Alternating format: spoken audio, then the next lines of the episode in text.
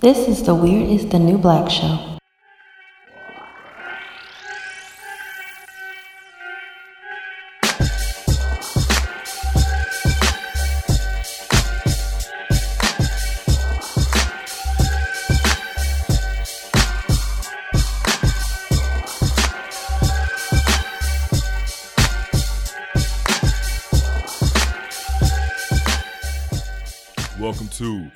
Episode 45 of the Weirdest New Black Show. But today I'm calling it the Seriously Weird Rap Shit Show. Beautiful. awesome. And today's episode is going to be titled We're Losing Recipes. Okay. Okay. Um, because I saw this video with Michael Irvin, right? Oh yeah. and he was talking about it. He was talking to somebody on an NFL show.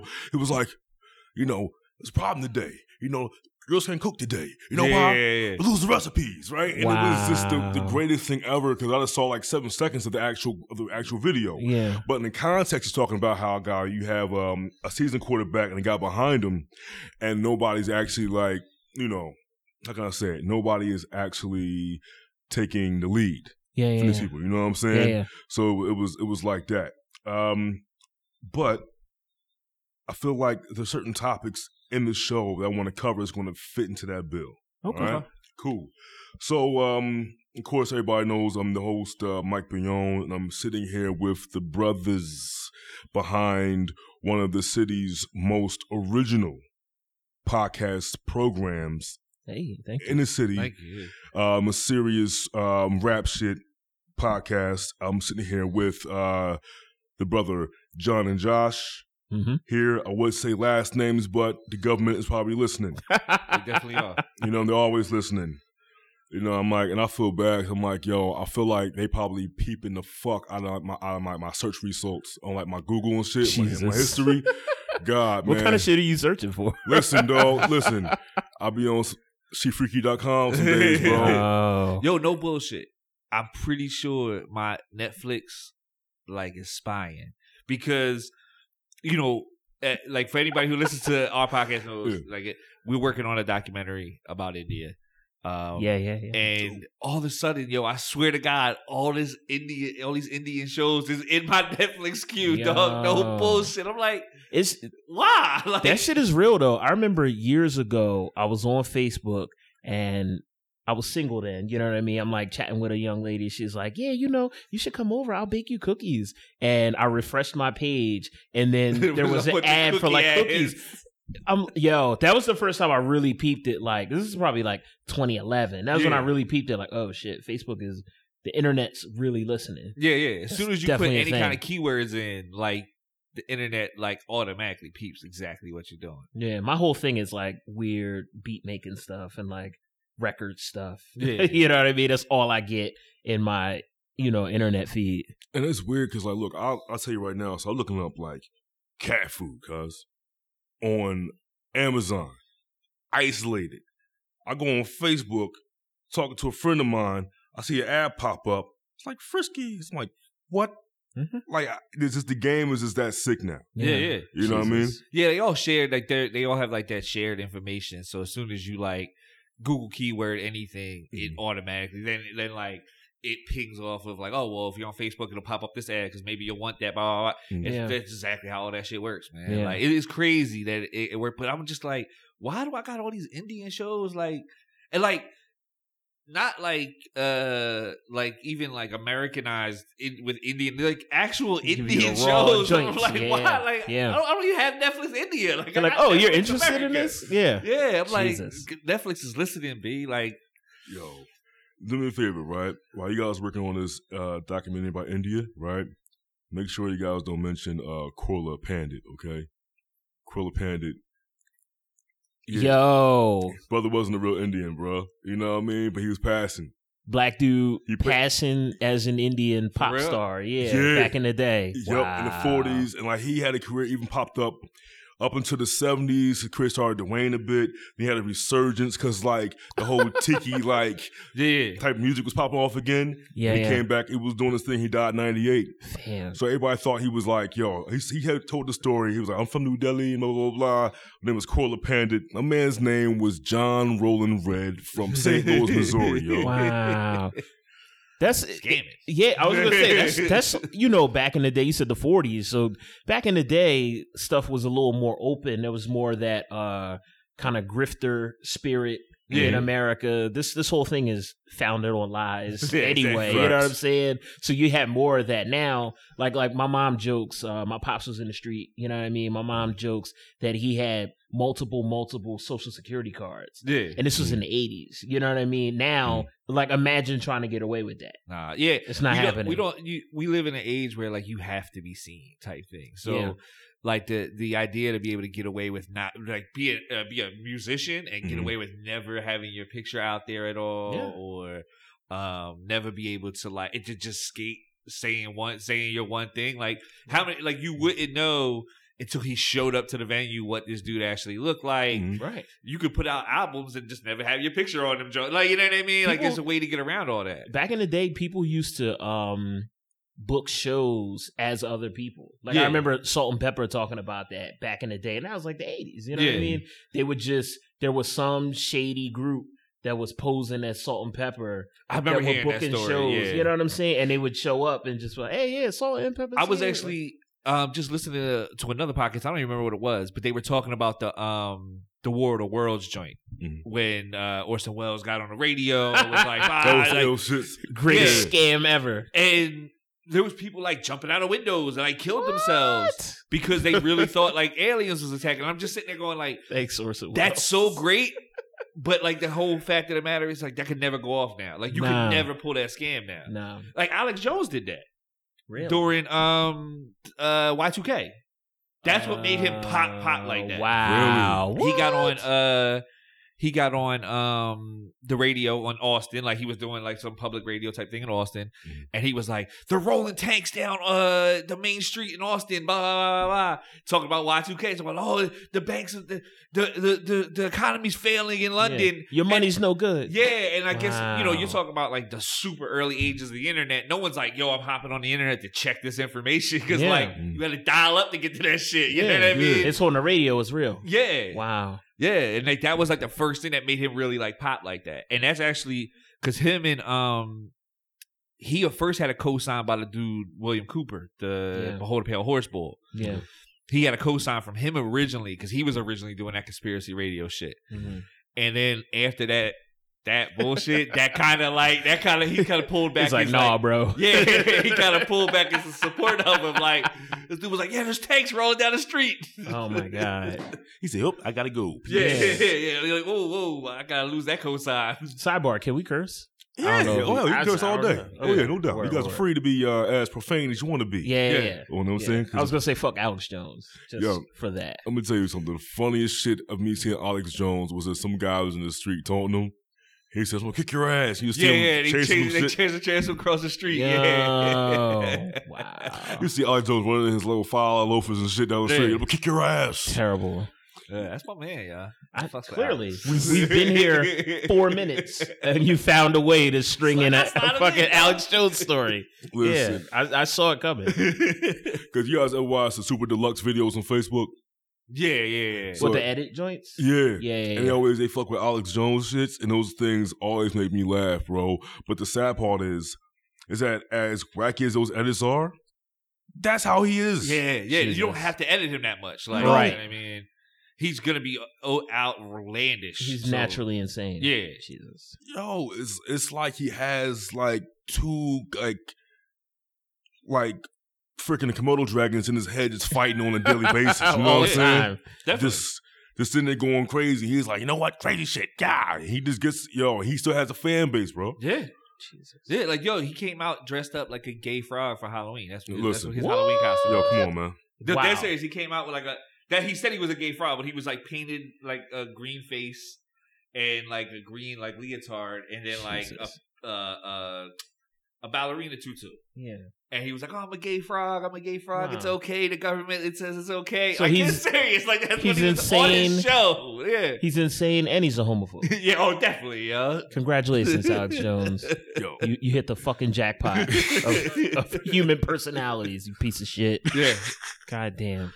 And he's an Obama truther too. You know, he, he don't. Oh, think, well, yeah, yeah. he thinks naturally. birth certificate. and- Real shit though, like I don't mean like that. Real shit though, I, I, don't promise. Believe he don't believe it's it. No, no, no. I promise you, a lot more white folks than actually, you know, the ones who say they came are. out, you Oh, know, yeah. as birthers. A lot of them was probably looking at that dude like that dude might be African. yeah, Like they don't fucking know. yeah. Like niggas, we can look at boy like man, boy, he, he might be from like Senegal or something. We can look at an African and know an African. Yeah, yeah. right. That dude, they, white people don't fucking know, do they? Dog, I would when he- they said his middle name was Hussein. I was like, oh, there's no way he getting elected. No. I was like, there's no way he's, He's a Muslim. elected. You know what's crazy though? I'm not saying I called this shit, but I remember sitting in the crib, rolling up. I was watching uh the DNC. That's when I still like Yeah, yeah. entertain that bullshit. I was watching uh the DNC uh convention and when he gave like that keynote speech. Yeah, yeah, yeah. I remember rolling an L and being like, man, that nigga could be the president. Yeah.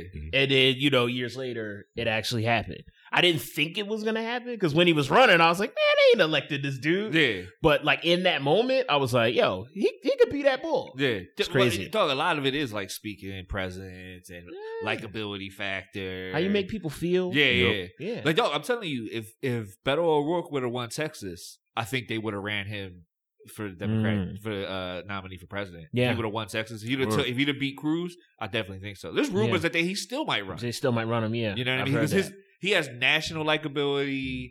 People really thought he was like a good story. Blah blah blah blah blah. Yeah. You know, he's a skateboarding punk rocker, and like, you know what I mean? It's what we need, bro. Yeah, like- Jesus. the change we need. he's he his story was really good and he but the problem is like people think that like oh he you know he did such a great job job he almost turned Texas blue but like he was running against Ted Cruz no one likes the bull Yeah. There's, So, there's like- Republicans that are like, I can't yeah stand so that dude. Republicans Yep. came out and voted for him specifically because they didn't want a Democrat running Texas like Yeah. you know what I mean so that's really like I so you got to kind of question how much um in work he really made Yeah. you know inroads he really made as It's opposed like loaded dice. yeah you know what I mean Let me tell you one thing. In order, I think this is what should have happened when uh, it came down to voting. There should have been a split screen of Beto and Ted both playing basketball. yeah did you see that Uh, Did you see that video yeah, it of him playing gross. basketball? Oh, it was gross. I I don't, I don't understand. Though a solid jumper should be a requirement to to serve in government, yeah. facts. A solid jumper. I mean, like it's an American. You know, it's like you know, I didn't see that coming. it's not eating. It's not eating pizza with a knife and fork and having a solid jumper, dog. Like Yeah, those are requirements. My man's dribble skills were filthy. In the last shot of the vid that I saw him playing, they had the song "This Is the Way We Ball" playing. The background's funny as fuck, right? My man did the most disgusting layup I've seen in my life. He went up Trash. and the ball didn't even touch the net, the rim, the backboard. It touched the fucking pipe that was above in a, in a gymnasium. Yeah. I, I just said, "Yo, who? What? Whose man's is this? Literally. Ain't he Canadian? Is he? Yeah, I'm pretty sure he's Canadian. I don't think he was even born here. Jesus. I think he's on, Canadian. dog. Come on, man." And You know, niggas- after his dad helped kill Kennedy, I think they moved to Canada. and then and then and then he moved back here later in life. I never know when you're just like making shit up or if like the shit is founded. I never know. It's like it's like utter chaos. there. Jesus Christ. No wonder I love your show. Yo. no, you say it confidently. It doesn't matter. If It don't it's matter true if or it's true. It's It's so real. Oh my god, yo! I think my the funniest thing I've seen was uh, the Ted Cruz conversation he had with uh, Triumph, the dog. Yo, Oh, I didn't even see snap. that. I did. I saw like it, it. It happened. I didn't see the video though. Yo, the video was beautiful. So he's talking to Triumph, the insult dog, and so he says Ted Cruz talks to him. I guess he's trying to be funny. Yeah. He says, uh, you know, attempting, right? Yeah, yeah. He says to Triumph, he said, you know, it's the Democrats. They're the reason why you've been uh you've been neutered, you know? They're the reason why you were neutered. You know, dude, Democrats did that to you, right? And so Triumph says, ha ha ha, yes. He said, yes, it did happen, but I'd rather have this than to be on my knees constantly for the President Trump, right? Jesus. And then and Ted's face is just it oh, was- we joking, joking. Yeah. Ted moved right on next to somebody else. I'm like, Yeah. yeah, man, like take them jokes to the back and work on your jump shot, yeah, man. piece Yeah. of shit. Things that are important in life. Jesus. So of course, I want to go back in time, back, back, back in time, right? Mhm. I need the uh, Wayne's World fingers. Doodaloo, doodaloo, doodaloo. So when it comes down to you guys, John and Josh, Josh and John, how did you guys meet, and how did you guys come to create this bomb ass show? Word. You want to go? You want me to go? You go. Okay. Um. So basically, see, we, there's a little point of contention. I don't know if um my memory has completely been eroded Mhm. uh in the last six months, but I seem to remember us meeting in tenth grade. You say it's ninth grade. It's ninth grade. So I'm gonna go with with what you said. Ninth grade, we met. Um, we were all MCs. Our whole crew of friends were MCs, and it was that kind of thing where um, I don't know, uh, one of your homies meets another kid that raps, or you know has a hand he can tag or whatever, all related to hip hop, and you bring them. You know, yo, this is my man. Mhm. So I feel like our homie, we had a mutual friend, Herm, that like shout out to Herm, who like introduced us Yeah. and then we were kind of like you know forming like Voltron, the whole crew. Nice. You know, so Yeah. yeah, it's it's Literally, I remember the first time I met you. It was I was walk, walking down the hallway with Herman because it was actually Herman. We had I had a, a friend. We had a mutual friend, Notice, who hey, um, shout out Newt. who uh introduced me to Herm, and then Herm. We were walking down the hallway, um, it was me and Herm, and you yelled out. Drew High, and What? yeah, and then You he remember was like, that. oh, Very that's nice. Morrison. yeah, he, do- he does that. And Jesus. um, uh, that was the first time I like, I, and that was I think the first time I met you. Met you. What? Okay, I had like heard story of Morrison okay. because it was, uh, one of those things where it was like I think it was like one of those months where you just had not came to class all that when I came to Yeah. school all that much. Like yo, this is kid, right? he can rap. He's kind of funny. He hasn't been here in a month, but when he comes back, we actually had gotta gym be together that first year. Yeah, Mm. We actually had gym together, but neither one of us ever came to gym. I failed gym that first year, so That was the year I kicked our gym teacher in the nuts. oh What? I don't know if you was there that day. I know I wasn't. What school did y'all go to, man? Northeast High. Northeast, yeah. Man, I thought y'all went to East High High. John, Fair East Side. oh my goodness gracious, you took Yeah, him in yeah. the nuts, bro. So, long story short, um, we were doing laps in the gym. I had trees on. You Mhm. know what I mean? 'Cause Niggas used to come to the gym Gym class retreat, with Tim's on. I mean- so I got Tim's on, and I'm running like mad slow because I'm already like kind of getting chubby. I think my last year of being skinny was like uh, eighth grade. Mhm. So by ninth grade, I'm becoming like a chubby kid. So I'm like running slow, and our gym teacher, who's also a football coach, who's a, a piece of shit, he's running behind me. He's like, Morrison, pick up the pace, and he jabs me in my back. You ain't supposed to hit kids, dog. I was a kid, and even I knew that. So I'm like running, and he like boom hit me in my back. I'm like, yo, my man, stop hitting me. So he's like, pick it up, and I won't hit you. So I'm still running slow. I'm Mm. you know trailing niggas, and he's like, boom, boom, pick it up. So I'm jogging, and I'm like, yo, if you hit me one more time, it's gonna be me and you. Right. So I'm running at my pace. He's like, pick it up. Boom. Jab me in my back. I stop, full stop, jump back in the air, did like a back donkey kick and caught him in his nuts with the Tim's on. I swear to God. He falls out on the, the uh, floor. I can't remember this nigga name. He's like a white dude with a bald head and he had like a mustache. I, can't I remember who you name. talk. I don't remember the dude's name. I don't remember our, uh, our the only. There's only one gym teacher I remember, and that was Mr. Grover, the boy with the real deep Mr. voice. Grover, yeah. I remember him. I remember he asked me, he was like, Yeah, Mr. Morrison, you go to the Million Man March. I was like, Wow. Yeah.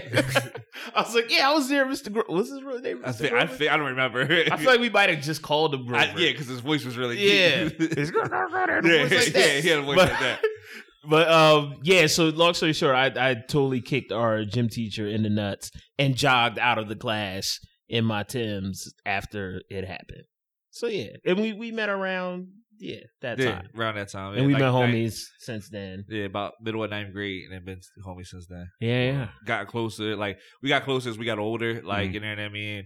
Um, because you know, like we right around right after like tenth grade, we all kind of got separated. Mhm. Uh, we were all pretty much politely asked to leave the school. one- Soft one- kicked out. Yeah, like one way or another. Yeah.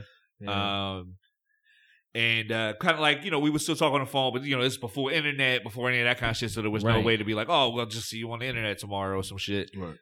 Um, so like you know we would all hang out uh every once in a while. Um, but uh we kind of like just kept in touch, and then like as we got a little older, we all like actually one of the things was I would I worked I've been working night shifts for so for so long. And John's been an insomniac for a very long part of his life. Really? So mm. it was one from of the deep it was, childhood trauma. yeah, like Whatever. I could sit and talk to him at night while I was at work. Right. While yeah, like there's nobody else awake. I'm no I'm the only the person awake. He's awake, so we sit and talk on the phone. I think that's what kind of built our friendship more than anything else. Is like three hour conversations at night when we're the only two people awake in Yeah. Philadelphia. Like you know what I mean? Totally strip clubs too. Oh yeah, strip clubs, a lot of strip club visits, shit like that. Yeah. Yeah, I think I feel like once I hit like twenty, it was like, oh, I like strip clubs. Yeah. Josh likes strip clubs. Yeah. And I think that like the nightlife thing um throughout our early twenties Yeah, exactly. really yeah. like solidified. Like, oh yeah, we like friends, friends. Yeah, yeah. You know Heck, what I we mean? go to UT's lounge, uh uh sit book uh After hours spots. yeah, after hours spots. unnamed spot. The Yeah. biker uh what's the biker joint? Yeah, it's uh uh what the hell is the name of it? Um I can't remember, but it's on it was like right at it used to be it's it's closed now, it's somewhere else. Um but it used to be right at like Ridge and 21st, where 21st meets Ridge. Because we used to go to Temple Hole at Ridge and Master. peace. And yeah, That's that's closed too. Um, that whole neighborhood's closed. Uh, like the whole, like they tore down all the houses down there now. Yeah. Shit looks Um, different. Yeah, yeah, Definitely different. Yeah. Um, but yeah, that's kind of how we like we grew, and then like as far as the podcast goes, um, I was into listening to podcasts again. Working night shift, couldn't stand listening to the radio all the time. Mhm. So like looking for other avenues for shit to listen to, I like stumbled upon uh podcasts and um started listening to podcasts and it just was like well, I was like, yo, I should, we could do this. We could sit and talk for and then uh we were helping our homie Justin move one time Shout out Just. And uh he was like uh we we just carrying like a sofa out. And like the conversation went from like geopolitics to music to like porn. And i'm just sitting there going in my head like i hadn't even said it out loud yet but i was like yo like people would listen to that. Like you know what i mean? Yeah. and then like i approached john about it and then it still was like a two year process before we actually started recording. I in all fairness, when you first brought the idea up, I'm a writer, I'm a DJ. I was writing and DJing and working two jobs. yeah So it was like I ain't had no time. You know what I mean? Like I, mm-hmm. I didn't have time to do it. But like as stuff kind of picked up with my side shit, the creative shit, I started having to work less. Mm-hmm. So it was like, yeah, we could totally do a podcast Yeah. every week. Plus, it was an excuse to like hang out with my best friend a couple hours out of a week and That's make real. sure because you know as you get older, you don't always get that. Like because there get down to times where we like we talk, but like I'd see him like if there was a party or because we had a couple different like things we have been trying to do together creatively. Like you know what I mean? Yeah, we we shot a few, you know, threes up Yeah. before, you know, before we things started taking off with other shit. Yeah, Um, and so like this became a reason to be like, yo, every week we hang out and talk. You know what I mm-hmm. mean? And this is conversations we were gonna have regardless. It's just conversations we're recorded now. yeah, absolutely. You know what I mean? Dope. I thoroughly enjoy the show. The comedy is always dope. I feel like a lot Thank of you. shit is like unintentional comedy. Right. Yeah. Well, neither of us are comedians. Like neither one of us have tried to be Nah. comedians or anything like Yeah. that. You never gonna find no YouTube of me on stage like, "Hey, how's it going, guys?" doing no Shucky stand up. Nah, you know what I'm saying? Hamburger. Like, nah, it's never gonna fucking happen. Yeah. Nah, we just you know we turn the mics on and talk shit. We'll have like a very loose outline Mhm. of like, oh yeah, you see this crazy shit that happened or this thing, and we just go. Like we turn the mics on, and just go. You know. I think that's why people really fuck with your program because there is such you have a lot of love for what you guys do. People Mhm. love what you do, and I admire the movement. For example, what you guys decided to do with Gritty.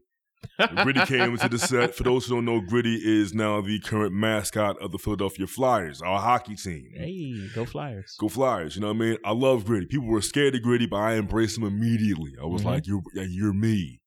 I am you. We out here, man." So you guys had this great idea, and so oh my god, I think the best part of it is that it fucked too many people up.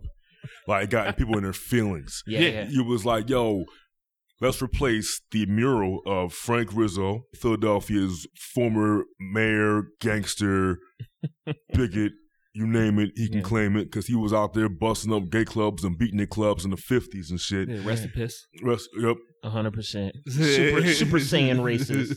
facts, Frank you know Rizzo. what I'm saying? And shout out to that one dude who defaced the statue. Mm-hmm. My man, my man did it and walked slowly as fuck to his car, yo, Mhm. because he wanted to be seen. Yeah. I loved it. I you know funny story. I don't know if I told you. I know that dude that. uh Oh, for real? you ever see this shit? It's like um the supercut of like crazy shit happening in Philly. Yeah. And um they have the one dude that facing that mirror. Totally know that guy. Not, not gonna say his name, but yeah, totally know He's a that. Guy. Philadelphia hero, yo. Word. Yeah. So, like, you guys had the idea of replacing the Rizzo mural with Gritty. Yes. I'm taking over the mural. Yeah. And I remember as soon as it hit the net, people were like, yeah, I'm all for it. I'm all for it. but then there was one guy from South Philly who's like running for office. He's some dude. I don't know who he was. He was like, what is this? How? You know what I mean? Yeah. But then he tried, he tried to follow me or like he asked me to like his page. I like your page. Yeah, I know get who you here, are. you clown. Yeah, it's something like Republican. It's So like yeah, some running dude for mayor running for mayor. shit. Yeah. like Tony Figuerucci. Yeah, yeah, exactly what it was. Yeah. From like from around from around the neighborhood. It's like, Yeah. He's- he didn't he didn't have a, like, a fucking like button up or suit on his fucking photo. He had like a regular like t shirt on. Like, hey, Yeah. Yeah. yeah, my mother saw say. You Yeah, know what I'm saying? here. God damn. Right. So I, I love that because then you guys got an article in the South Philly Review about that. Yeah, yeah, yeah. Yeah. We we started a petition. Mhm. The uh, it's the silliest thing ever, and people kind of took it serious. Yeah, it was literally a joke. We were joking. Like, it wasn't we was, serious? We was like yucking, yucking it up on Facebook, like, yo, we need to get rid of that Rizzo shit. But you need to replace Rizzo with uh my man Gritty. Mhm. And the, I think like the, a day or so after we were joking about it, I was like, yo, we should like actually do that. So Mhm. I, I started a petition, which, you know, it's grounded in our beliefs in politics because we do Yeah. believe that Frank Rizzo is a doesn't deserve a mural. Yeah. and doesn't deserve a mural or, or a statue in this city. But yeah, it was it was real crazy. Thousands of people signed it. Mhm. A bunch of local news outlets picked it up. Vice picked it up. The Wall Street Wall Street Journal Journal wrote a hate article. referenced- Beautiful. Yeah, Wall Street Journal. Shout out to that lady. Essentially Antifa. Yeah, who was so pissed off that the anarchists in Philly Yeah. are trying to replace a mural. But um, yeah, it was it was like a crazy week, week long ride. We didn't think it would like last more than a day. Yeah. People were asking me about it like the next week. I'm like, man, niggas still on that? Yeah, I was like, I on looked at that? the page. but it's like I think it's right now. It's close to like four thousand signatures, and like I we we- we haven't shared this since like the second day. Nah, nah. Cause I was, I'm in like a South Philly, like I don't even live in South Philly, but I'm like I'm in there like their their group on Facebook, Uh-huh. yeah. And it was like that shit was going ever. People were like, "Yeah, let's do it. Let's get the Yeah. fuck out of here. Get the fuck out of here, Rizzo. Yeah. Right. Like, but here's the beautiful part about all this shit. Like, the only Frank Rizzo that I respect is the one from the Jerky Boys. You know what I mean? oh shit. That, wow. I know throwback and shit, man. But like the, I looked at what you guys were doing. I thought it was pretty ill. More so for the fact that we're in a time where people are taking back their history, Yeah. and uh, um, in, in southern um southern states, people are taking back these these these statues, Confederate right? statues, Their yeah. taking them down. You hear about what happened in L.A. today? Yeah, Wow. they took down the Columbus statue, right? Right, What?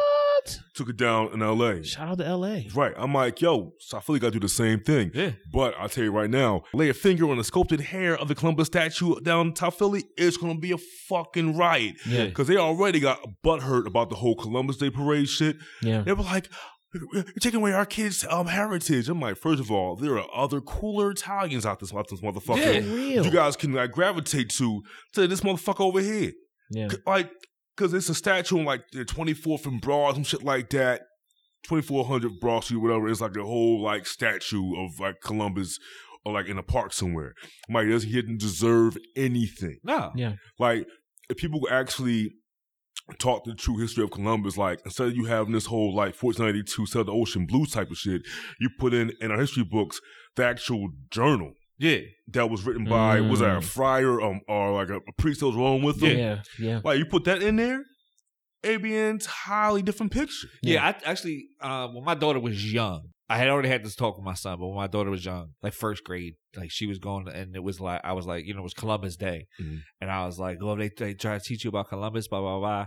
And she was like, "Oh no, they didn't say nothing." And I was like, "Okay." I was like, "You know, if they say like anything about him, you know, you say he's a rapist and a murderer." Mhm. And she was like, "Okay."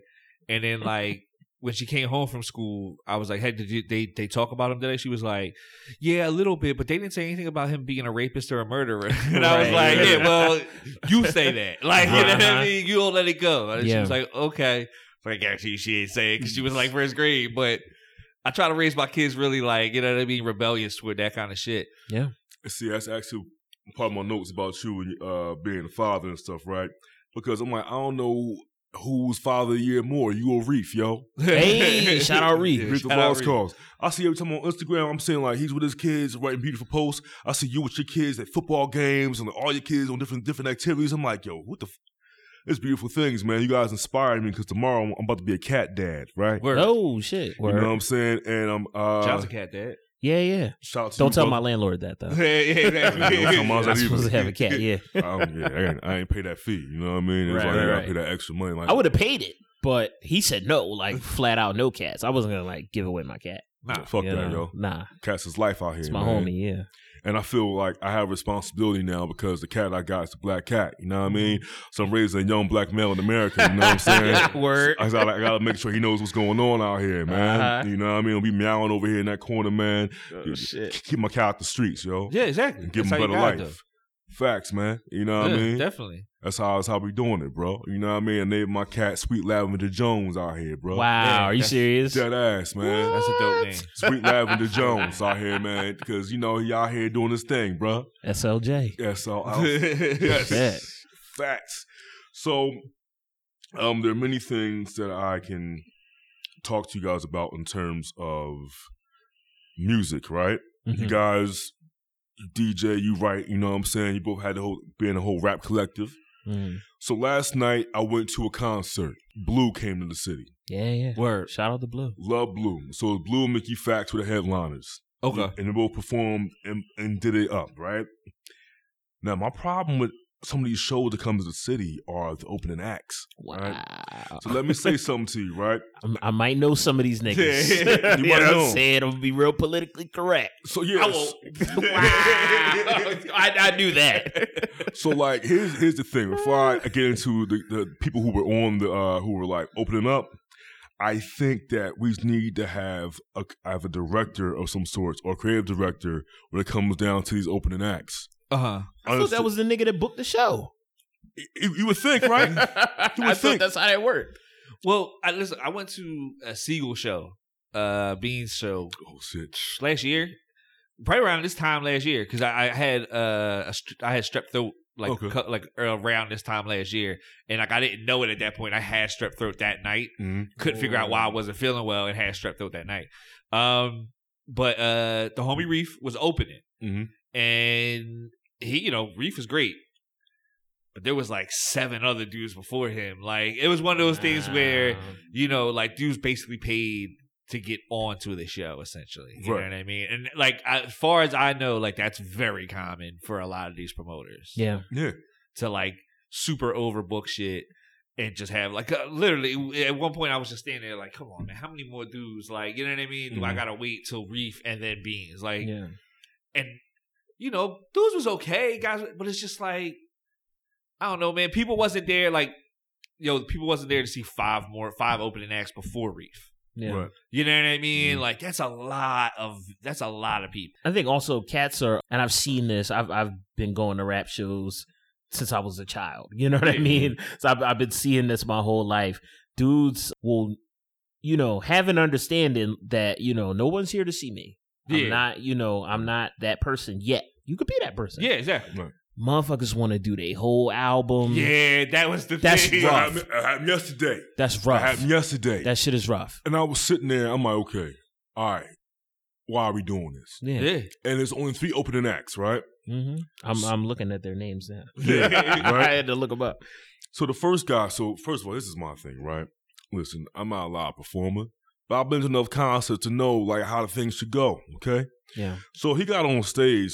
All right, nobody introduced him. Right, he was got on stage. That's a problem. Yeah, that's the host that's supposed to be like, yeah, that's not that. cool. That's not cool. DJ, DJ, DJ music stopped. He got on and did this like his woke freestyle, right? You know what I mean? And I feel like people get their extra bonus points. They're like, this is for Trayvon, this is for Mike Brown, this is for that nigga who got shot around the corner last week. You know what I mean? Like shit like that. I'm like, it's I feel like it's, it's a common thing now. If you want to show, show that you down with your rap, so this is for that that old slave got beat up in 1875. Man, you know? Wow. You know what I mean? Shit like that. So he does the acapella freestyle, being how woke he is, right? He may be woke out here, bless his life, but still, I had mad drinks that night. I'm like, I want to get to the show. Yo. So he does this, he does this freestyle. He does two songs, Mhm. and he gets back to his acapella fella. I seen things. I survived things. Two more songs. Shit. Now, in, in between that, he was like, "By the way, my name is Boom and Bow." He goes, he goes into the acapella. I'm like, dude, like, no, I introduced you. I had to wait till three songs to hear, hear about who you were. Who you are, right? yeah. And I knew who he was by like reading the names on the list. Yeah, yeah. Right, you know? right. So he went on, and I was like, okay, he's done. Next guy, um, his music was actually pretty good. Mhm. Um, his name is Mars Parker. Word. Mars still doing his thing, but Mars usually performs with a band. He even said he performs with a band. Mhm. So at one point in time, he was on stage. He's like, "It's not the same. It's not the same. I, I used to go with a band, but I have a band here. It's not the same right now. Huh. There's, there's his songs. I'm like, he does his thing, but he, he does it to like a vocal track behind him. Yeah. Oh, okay. So he's like, "Yeah, it's not the same, y'all." I'm like, "I'm like, is he all right? Is he gonna be okay?" Yeah, kind of like yeah. apologizing for his performance. right? You Right. know what I mean? Which you never ever do. Nah, because You never ever do. The, the audience, unless they've seen you before, doesn't know that this isn't like your best show or what. Like you know what I mean? right. So Damn. you like it, it's it's like meeting somebody and saying like, yeah, I know, I'm sorry, I look like I look kind of like bummy. Right. Like they don't know. Like I don't know what your standard is. Yeah, usually. you're already putting yourself at a disadvantage by apologizing for your performance before Yeah. it happens. Like you know what I mean? I'm like, Uh, dude, the shit is it sounds cool, man, Yeah. but it's just like just roll with the shit. Yeah, exactly. You yeah. gotta uh, uh, like beyond anything. Um, I've been on stage since I was a child. You know what I Mhm. mean? Beyond anything, you gotta roll with that punch. yeah, yeah. Whatever the fuck's happening, you gotta sell that shit. Not that because I, you know, I don't know that brother. You know what I mean? But like, in in my opinion, like you just something happens, Mhm. go the fuck with it. we did a live It's show all good. last Halloween, and the bull that was in there and was just Oh. going, yo, he was just like, Some random white guy yeah. who I think was not, you know, mentally stable. No, definitely wasn't. My 'Cause it- favorite. yeah, at one point we we screened uh Tales from the Tales Hood, from the hood, yeah. and at Amalgam Comics. Shout out to Amalgam. Mhm. And um at one point we were doing the Q&A and homeboy was just like Bogarting the Q&A Yeah. with like crazy ramblings. Yeah, he was like, you know, robots, like, you know what I mean? They gonna come take over. And it was just like, I love it. I was sitting He there asked us on he, the legit, at one point, I just shut down, let John handle that shit. Like, yo, Jesus. John's a better talker. Let him handle that shit. he he asked if uh like the Bloods and the Crips in the movies were real. In the movie were, were Yeah. like real. So, was what's- those was those brothers, you know, was they real or was that like just in the movie? I'm like, nigga, I don't know. You know what I'm saying? Nigga, You- are you real? Yeah, you tell me, my brother. But you I mean, know, we did smoke dust with him after that show. clearly, You know? clearly. so like, you know, we just, you know, you gotta like yeah, gotta, roll, gotta roll, with with it. Shit, roll with it. These motherfuckers don't know. They just watching the show. Yeah, And exactly. like, and the demographic of people who were in the crowd, Mhm. it was like, yeah, people who were there was, you know, semi hip hop heads, you know what I mean? People Yeah. dressed in, like Tims and hoodies and shit like yeah, that. yeah. Right. Then you had this crowd of people came in like dressed in their finest wares. Oh, nice. I was like, oh, look at these people. Right? You know, Yeah. the woman had on her leopard jacket for you know, her faux fall jacket, whatever. Yeah. You know what I'm saying? word, word. doing her thing, and the other people there with you know the plaid shirts. So I'm like, all right, shout out to y'all looking clean in here Yeah, for a hip hop show, right? right. Because the next person who got on, bro, I was like, oh my god. So, do any of you follow battle rap? Uh, I know some of these like Yeah. their names. Okay, now this guy is he's more famous for punching a rapper. Math Hoffa. Yes. Yeah, yeah, yeah. He was he performed to open up for he was there before uh Blu went on and Yeah. Facts. Let me tell you something, bro. So his homie's in there, right? Cool cat. He was trying to get me to buy merchandise. So yo, you you with your shorty, man. You know what I'm saying? Yo, man, you know, get you a sweatshirt. You know what I mean? Yeah. He said, said she a shorty, man. I said, look at my she, she was my homegirl, but I was like, you know, I don't know where this is gonna go. So I'm like, yeah, this is my shorty over here. Yeah. They go over the, go over the math like that's his shorty right there. I'm like, oh, yeah, man, Brooklyn niggas don't give a fuck, man. Jesus Brooklyn dudes don't give a fuck. I'm like, Like she right here. You going? I'm like, all right, man. Wow. So- such a weird thing to do Yo, while you're at work. Yeah, exactly. this is your job. Rappers. You're right. And he's in Math goes on stage, and Math, as soon as Math gets on stage, talks to the D. He's like, "Yo, man." He said, "Yo, better not mess up, man." I'm like, "Oh my god." Yo, Can oh, I Go ahead, go ahead. can I just interject? Yeah. Y'all rappers ain't shit with that shit. I've had niggas, you know the nigga, I'm not gonna name him. Cause I cause I love him to death. Yeah. But this shit was wrong. I'm spinning for my man and he he fucks up. Yeah. Giving me, you know, whatever drive he gave me, what whatever the fuck happened. Um, so it was like a little my Serato was jumping around. Cause like niggas, I straight up, I don't do that shit no more. Like that uh DJing for rap niggas no Yeah, more. yeah. I don't do that shit. I'm nice. I'm not spinning for you. You know what I'm saying? But um niggas was like handing me CDRs and all kind of shit. So my Serato was acting goofy. Yeah. And the music was was goofy. And then my man, they gave me like the wrong track. So shit was like wonky during his set. And he like, oh, c- come on, man. To me, like while he's on stage with the mic and a, you know a, a room full of people watching, I'm like, fam, you're fucking up. Yeah, don't, exactly. don't throw that on me. So yeah, I, I ain't with that shit no more, dog. That reminds me that shit. of the time when uh, this is old clip when Biggie was rapping. out. It was out outside. It was warm as fuck. I think it was DJ. Was it DJ Enough? Was DJing or like it was a Big Cap? It was somebody. I think it was Cap. It was Cap. It was Cap. yeah, it was Cap. Rest in peace, Cap. And he was DJing, but it was like out in the Cap sun. did pass. Yeah. Yeah, like yeah, yeah. couple couple years ago now, right? Yeah, a couple Yeah. years ago. Damn. Yeah. So he was DJing outside. You know, the sun on like the vinyl. It was like it was warping it. It was that high. Yeah. And so it was. It, it started skipping. And Big got mad and threw a water bottle at Cap, thinking he was messing shit up. He's like, "No, Yeah. man, it was a fucking warp. It wasn't my fault, man." Yeah. Yeah, so after he threatened the DJ at the shit last night, which is funny, right? Yo, man, better mess up, man, ha ha. And I mean, you know, we- I was looking at him like this nigga. Oh, he already on this shit, right? Right. So he's performing his music, and I'm like, cool, man, you're doing your thing, you getting the crowd hype, you know what I mean? You threatening them, to doing the Brooklyn shit, you know what I mean? People like, yeah, they, they, people liking you, but they're also very scared. I can tell. Yeah. I'm in the back. I'm at the back of the bar having my drink. I'm just like enjoying the uh, the fear in the in the crowd. You know what I mean? Like yes, I can I can taste it. It's delicious. You know what I mean? So he gets to a point where he tells a story about his time in battle rap. Now, mind you, nobody in the audience, for real, for real, follows battle rap. Yeah, exactly. No one's here for your battle rap story. Nobody knows like the URL, Smack DVD stuff, right? Yeah, yeah. Tells a story. He's like, yeah, man, I punched this rapper from Philly, man. Next you know, world star. And I keep rapping, I keep going. I'm hustling years later, man. You know, summer madness. And y'all know what that shit is, right? And somebody in the crowd was like, yeah. Because everybody else in the room is like, we don't know what the fuck this is. Not at all. Right. I about somebody named Serius Jones. And what do I do? World star bong. He's all crazy. I punch him. You know what I mean? I get banned from everything, you know? Yeah, yeah. So he's telling the story while he's rapping his Jeez. songs, right? Because his mixtape is covering like the last like eight years of his life. Oh. I like autobiographies. right. So that's what it is. Yo. Like. Yo. So it's going on and on. He's like, yeah, then I go to, um, you know, I got banned. Then I go to battle on, uh, on the West Coast against this guy, the biggest guy on the West Coast. His name was Dizaster. And it was disaster because I got jumped, man. You know what I'm saying?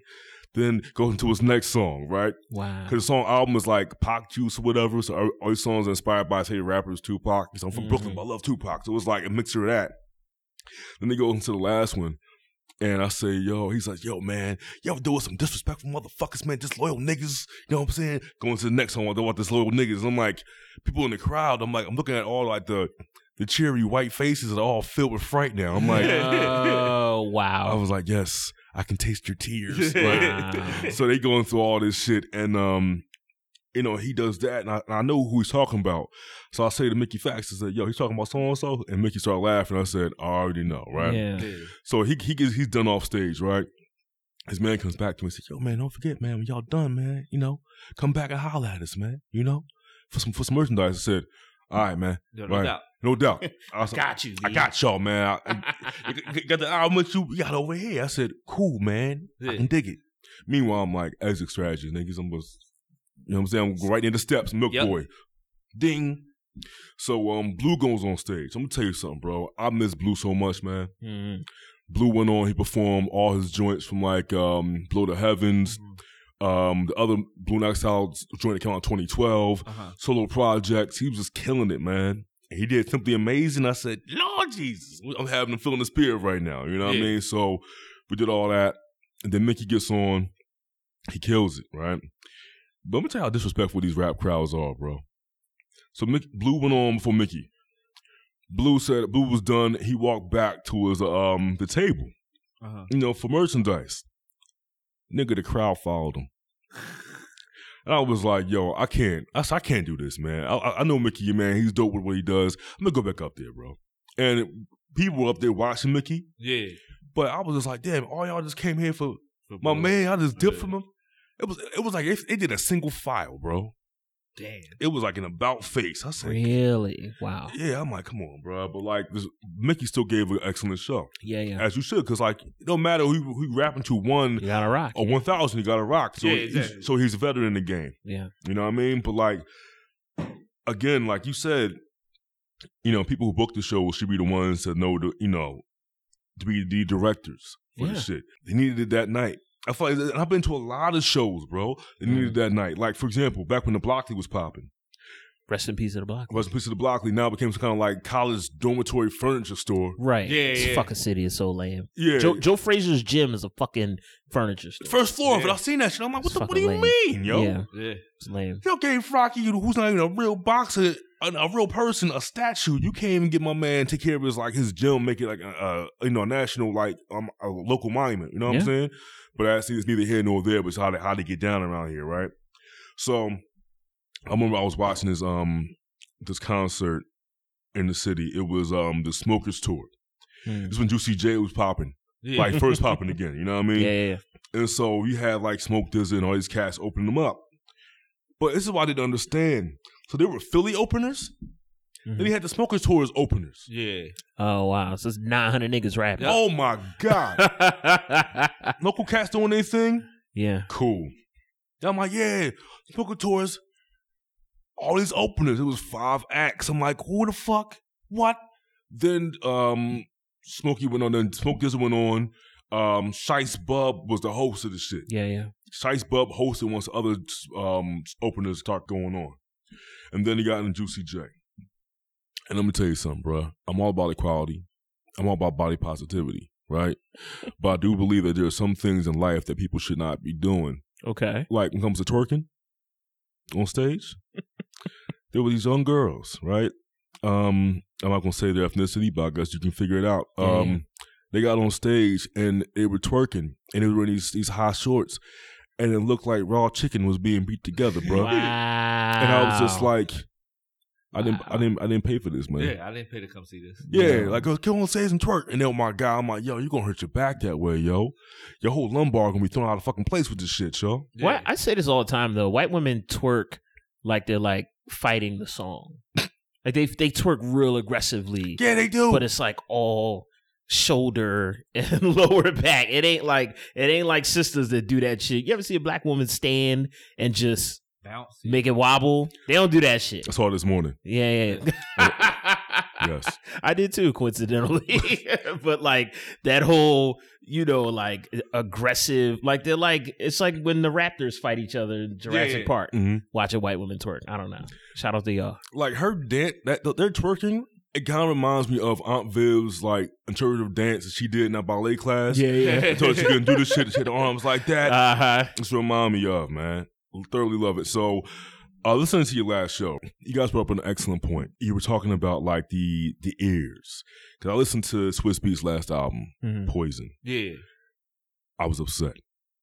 Really? Yeah, I was upset because my favorite song on the album, he talked. So I, I love Echo, right? Yeah, yeah. I love Yeah. the gigs joint too is my shit too, right? Yeah. I love it. gigs. Yeah. But yo, he did he did to me what Diddy did to me in 2001 when Special Delivery came out, and then he talked for a minute and four seconds before G Dep started rapping on this shit. yeah. And I was like, he just started yelling and yeah, Diddy. I'm like, ah, shit. Look at, uh, Jay Electronica, the ghost of Christopher Wallace. Yeah. Oh, All of that God. song is him rapping, but Diddy's just screaming shit on Yeah. another track throughout the whole song. And then the end of the song, Oh, Diddy yeah. has like a good two and a half minutes of him just yeah, talking just shit. going. Yeah, I'm like, Daddy, yo. He a billionaire. You can't say shit to him. yeah, dog. what I are you gonna tell Diddy? I love the uh, I love the um 2 Chainz joint that's on there, but he literally talks for like two minutes on his song, and I'm like, yo, I didn't tune in to listen to Swizz Beatz talk for two minutes. I'm like the odd person out with that because when that happens, I'm like, talk that shit, Swizz. like I like that shit. I It's hate it, he's just dog. like saying nonsense. Yeah. I love it. I love that shit. Let me tell you something. We start reciting the um the Nas hook from his song from Still Mad, the Poison joint, right? Ain't that? Yo, I, I hate it so much. You know what I hate it? Because I hate how he says the word poison. Uh huh. It's like poison. The way he says the P's, pronounces the P's in that fucking word. Man, like, strong. Oh my Yeah. god. It's Yo. poison. Like, shut up. Shut up, Swizz. Shut up. Go home and leave your keys, man. Shut up. Yo. You know what I mean? Like, Go home with Alicia Go Keys. home and leave your keys. Go home, man. Do something. Just, just poison. But I love the song, but like, I, I- it, it's just weird. But I, I do agree with you to the point that he, I think Nas needs more of that. yeah, Like people were saying, he should have Rick Ross like A and R an album for him. Like have Sweets, have Swizz Beatz do that for him. Or anybody who can do it for him, and I don't do it for yourself. anybody who has a good ear for beats, right? Yeah. Yeah. I'd love that. Like Yeah. Rick Ross in particular. Yeah, With I think it's Nas. Yeah, That lush, like the Maybach music shit. Because with, with the bars he has, because look, um, on the Kanye album they did with uh the Nas Kanye album that came out, Mhm. that came and went, yeah, because it was Not just serious. yeah, Yeah, because that whole month of like Kanye releases, it was like here they going tomorrow. But there were moments when like Nas had them like lush, cool ass beats. I'm like, you need this shit, yeah, like the Yeah. Adam and Eve shit that came out. Like, I think the latter half of the album had that. You know what I mean? Yeah. So I did personally enjoy the Slick Rick shit though, because I'm a Slick Rick fan. Car shopping Yeah. kid, car shopping Yeah. kid. yeah, yeah, I, yeah, I love, yeah. Yeah, but like I You're think talking to probably two of the biggest slick. Like I, I, I consider Slick Rick the best from that, from that like early, like that early Come eighties, on, man. that, that eighties era. It's like that's he's my favorite MC from Yeah. that era. Come He's on, for me. man. It's him and Kane are Yeah. like one A and one A. yeah, B. but I, yeah, I'm definitely Or I'm, one I'm and one more A. like Slick and Rob, but like Slick is my favorite. Like you know what I mean, dude, I'm gonna tell you something. Like the fact he be calling people crumbs, bro. Yeah, yeah, yeah, you know what I'm saying? And like he had the eye patch, bro. yeah. Like he just he just did that shit. And the jewels, he he just rocked that shit. My, one of my favorite songs that shouldn't have done it, bro. Yeah, From Oh, um, wow, yeah. yo, Yeah. It was I was the shit to me, man. And um, You know that's Kane's mom's fur. I don't mean to interrupt like that, but it, you know that's Kane's mom's fur in the uh, Hey Young World video. Yeah. really, Young Yeah. fur. That's why. Yeah, he yeah, that's he why he's not wearing on. it. It's just it's just like draped over his shoulders. Yeah. Oh, shit. fur. Yeah, it's little. it just happened. It just, but like he wanted one for the video, And and, they just got Kane's mom's. Yeah. oh my god, that's crazy, yo. Yeah. Cause um, I I was crazy as hell when I saw Little Kim in the fucking Teenage Love video. Yeah. What? She's in that? Yeah, I never knew that. yeah. It's, it's- Wow. this is like pre Little Kim Kim. Yeah, Yeah. yeah. You know, this is Kim Kim Kim in this Yeah. video. Yeah, man. So like when it comes to the music that you're listening to today, right? Back to the theme, full circle. We're losing recipes, and you guys are premier music heads. Do you have a problem with change? With No. change in music? Yeah, Nah. you know how people be out here. Like I was outside Frankie Bradley's one day, and I was talking to him like I had a hat on that said Tribe Called Quest, right? I said, I said, yo, one of my favorite groups. I didn't say they were the greatest. I said they were one of my favorites, right? Yeah. People, people could get the word confused sometimes. Yeah. And the guy was like, huh, man, Tribe Called Quest, they all right. But the greatest group of all time was Run DMC. I'm like, I didn't, You know. Yeah. I just sat there and I listened. I wasn't going to argue with him. He's like, come on, man. Are you serious, man? Run DMC is the greatest group of all time, my brother. I'm like, all right, man. Yeah. Then, but then I, or like, then he said the next line that had me floored. He said, you know, them dudes in 3rd Bass, man. I said, yeah, they would kill these new cats out here, man. Migos shit. Wow. That's John's favorite group. Third All right, base. fuck 3rd Bass. 100%. Fuck 3rd Bass. Uh, Serch his favorite rapper all the time. Like, you know what I mean? Dog, I just saw a video. I don't even know why I watched this. I subjected myself to this. I just saw a video of Vlad TV the other day where MC Serch was talking about how he wrote rhymes for Rakim. What? For real? I swear to God, I remember, okay, I remember that. I remember, it's it's on. I remember I'm hearing it's about on that. YouTube. if I look it up, I have to listen to Vlad. That's a problem. yeah, we'll fuck with Vlad either. Hashtag blast the feds. Yo, Yeah, it is. for real. Um, no, I uh, I'm I'm definitely not one of these. I'm like, I I was at one point. Like I can't lie. Like you know what I mean. We come from that backpack era. Exactly. Like, Same like yeah. Yeah, but look, I remember being like in school and like hating Diddy, like Yeah. hating that wave, like you know what I mean. Yeah. Yeah. Um, I liked Big, but I hated Diddy and Mase and all that shit. But Mm. if you put like um bad, bad, bad, bad boy, I'd be like, yo, that's my shit. Though. I, Hell like, You know what I mean? Like I, I fuck like so. Like as I've grown and I've gotten older, like one thing I can say, like having kids has helped in that in that wave too, where it's like my kids have been able to keep me open to newer shit. Mm. You know what I mean? Like that helped me usher into a lot of the newer shit is my kids. And then going out, like I think a large part of that too is a lot of older dudes just don't go out. Or mm-hmm. or older people who have that mind state of like why all this new shit is whack. It's they don't go out and enjoy shit. Like I mean, like yo, a lot of the newer shit is made to be listened to while you're out having fun. Yeah. Like the Migos is not something you listen to when you're like, yo, I'm trying to get deep and introspective right here yeah. Fight like and listen to fight night like you know what I mean right, like that's not right. what you're listening to you're you- you're going in like you know you're not listening to stir fry because you're trying to be like damn I'm trying to get my life together Right. like you know what I mean no I'm trying to turn up and have fun Mhm. so I'm gonna listen to stir fry like Yeah. you know what I mean and I think there's a there's a problem because it's like people get really caught in the routines Mhm. and like I, I used to uh, be friends with this old head on on uh, on Facebook and Instagram shit like that. And like every day he posted the same like Rakim songs. And I'm like, I love Rakim. Like any like you know what I mean? You don't know no new music, though. But dog, like I can't listen to the same album every day forever. Like, Yeah. you know what I mean? There's way too much good shit that comes out. And and there's way too much good shit in like all different genres of like even hip hop. Right. You know what I mean? I have so many thoughts and feelings about about what you just said in particular. I, I think because there's, I think people close themselves off this shit. Like Yeah. they're just like, well, listen, man, my era was you know ninety two to two thousand, and if it didn't come out in between that time, then I just don't want to listen to it. yeah. Right. And like that's cool, but dog, are you only gonna watch movies that came out from ninety two to two thousand? Are No, you? only music. It's, Yeah, uh, so I, I- it's it's the weirdest thing in the world for me. It's uh, like you'll listen to, but I don't think it's just a hip hop thing either. I think there's a lot of um people who listen to rock music who are like, oh, I only listen to seventies rock. Mhm. Like it's never been good. It hasn't been good since then. for real. You know what Yeah. I mean? And and I think that's a I think that's a and you're right. I think it's ex, it's a exclusively a music thing for some reason. hmm It is. It's, Yeah. And it's wild because I've been around people who would tell me to my face, like, I don't know music. And they'll, they'll like, yo, man, you ever hear this song over here? I'm like, I heard that song when it fucking came out. Yeah. it was Right. dope when it came out, but it's like 2018. Yeah. Like, I'm also gonna hear that shit right now, yo. Yeah, Yeah. I love Illmatic, dog, but I can't listen to Illmatic every day. Yeah. Like, there's too much other good shit that's come out since. I ran Illmatic so much as a kid. It's it's dope to see, you know, younger people discovering it Yeah, and all yeah. that stuff. That shit's fucking beautiful.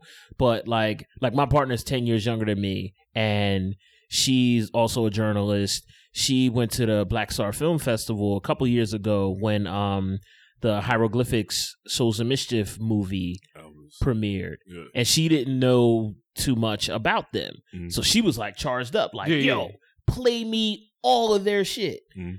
which is incredible. I don't sit around playing, you know, Souls of Mischief because I, I I did ten thousand Yeah, hours exactly. Yeah, yeah. listening to Yeah, I broke multiple copies of Illmatic. I don't Come on. need to go listen to it like to, to prove Yeah. my hip hop worthiness Yeah. by still listening to Illmatic every day. Like, I, I'm more so like um personally I listen to so much old rap like I, w- I won't even front um especially lately but um I'm more so dig into like the crevices of shit that I didn't hear back then or didn't know too much about back then That's how I am. you right know what now. I mean? I I find like like anybody who follows me on Facebook will see I post like the most obscure like I lately I've been just into like not just but like really into like demos from back then. People never made records, never came out, but their demo tapes made their way to like a blog or to YouTube or something like that. So like groups like Cypher Complete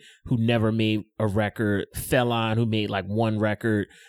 I've been posting shit like that because I'm trying to like uh dig deeper into you know my era quote unquote but i'm not sitting around like like yesterday um was the anniversary of uh 36 chambers and midnight, marauders, Yep.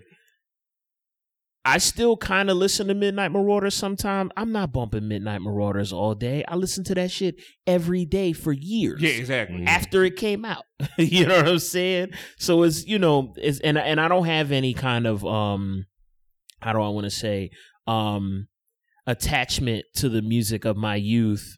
I have an emotional attachment to Mhm. it, but I would not argue that it's better than any other era. The era that we live in now is great and relevant for its own reasons, and you judge it in its own context, just like the music of the '90s, the music of the '80s, and the '60s, and all of that. Like I see, I see older people who are like, "Man, if it ain't if it ain't from the '60s, Yeah. it ain't shit." You know what I mean? Like that that idea to me is is just odd and foreign. Yeah, I, I think, and what's one of the beautiful things now is like we're we're the like that first generation of like, um, due to like listen to hip hop, like essentially grew up completely in the culture. Yeah. Like hip hop was always a thing since we've been babies. Yeah. like it's always been there. We're that first generation, Mhm. and we're also the first generation. Like you had a little bit of it with the older dudes, but like most of them, like they go on like the Fresh Fest tour, shit like that. Yeah. Like we're the first generation of dudes who like who were legends in our era, Mhm. still putting out music Yeah. Right.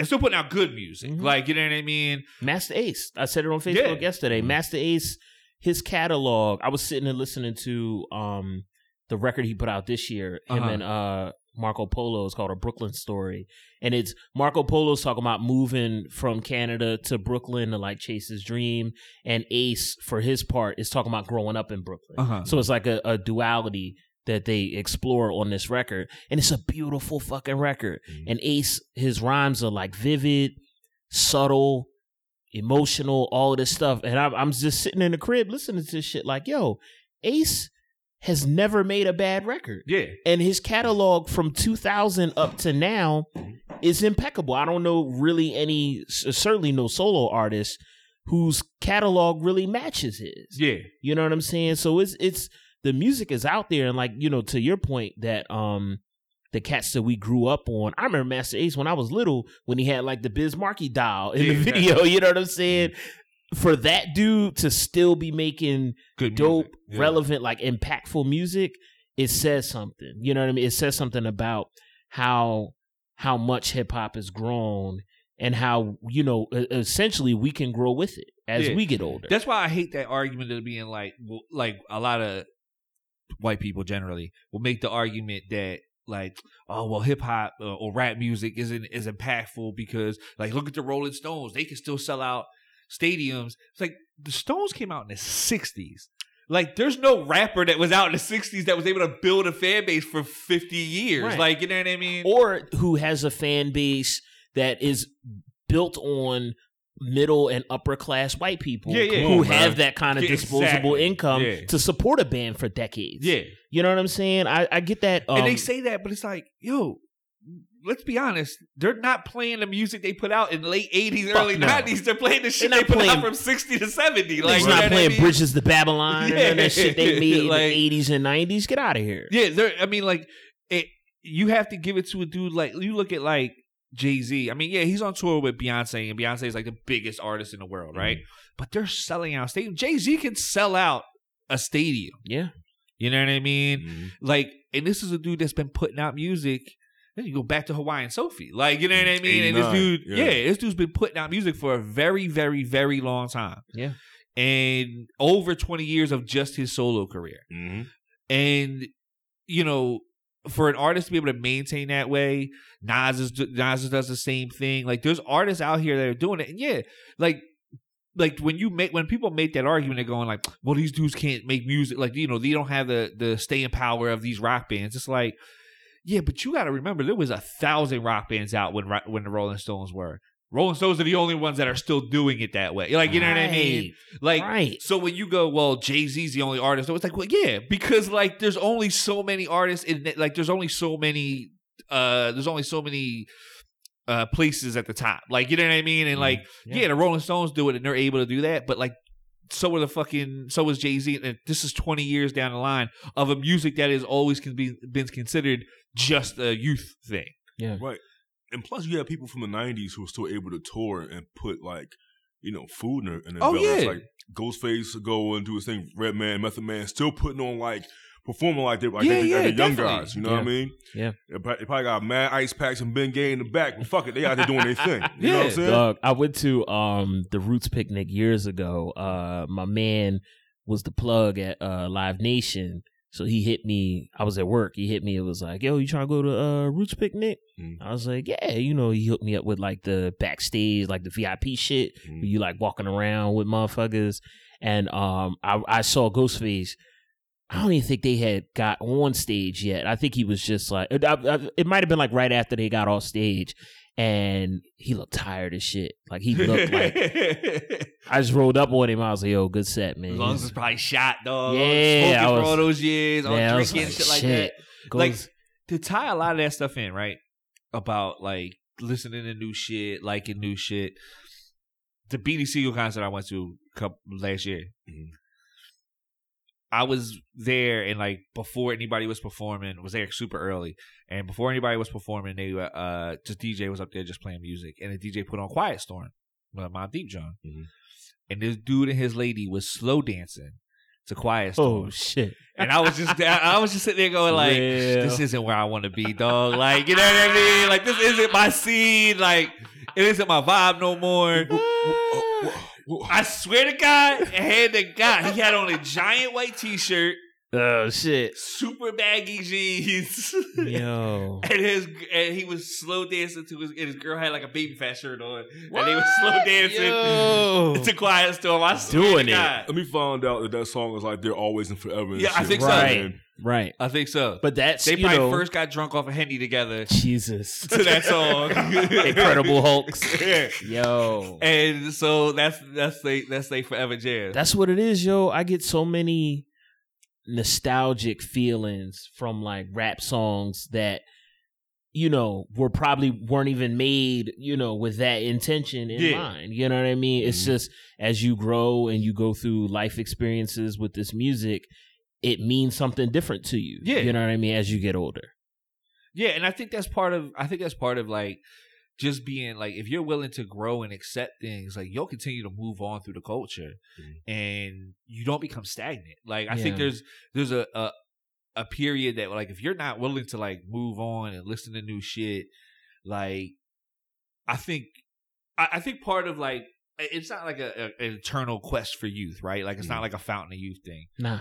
but it's a thing where you're like, yo, like I've always felt like being about like as being part of the culture. Like I've always felt like part of the culture, right? Mhm.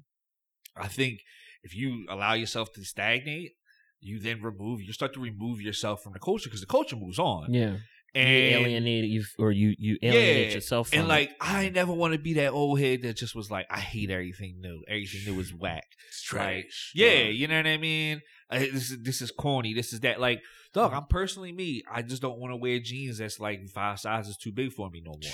Like I did that. Like I did that wave. I don't need to do it anymore. Like you know what I mean. I've done that already. Right. So I don't need to continue to doing that. Like, yo, I sold crack. I don't need to continue to sell crack. Like you know what I mean. Like I've done, Yeah, that was a part of my life, and I've moved forward from that. Mhm. Just like wearing t-shirts that is size seven X. I did that too. You know what I mean? yeah. Like I don't need to do that anymore. I can actually wear a shirt that fits my body properly. Like Right, you know what I mean?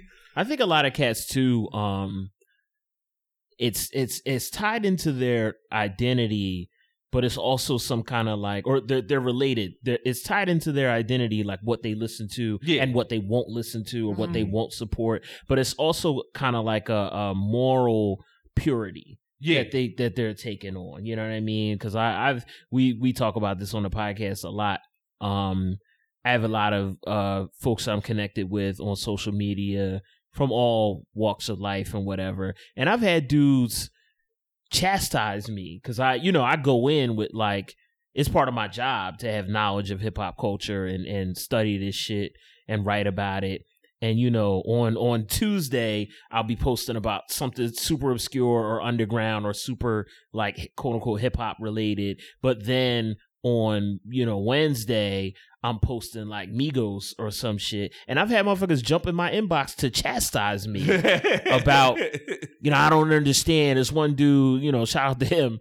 Uh, this, one, this one dude said to me, he was like, I don't understand you sometimes. Like, you seem like you know a whole lot about hip hop, but then you support this trap nonsense. You know what I mean? I'm like, dog, I'm a grown ass man, cuz. one, I'm a grown ass man, but also I live here in America in within black culture, Mhm. born of black culture.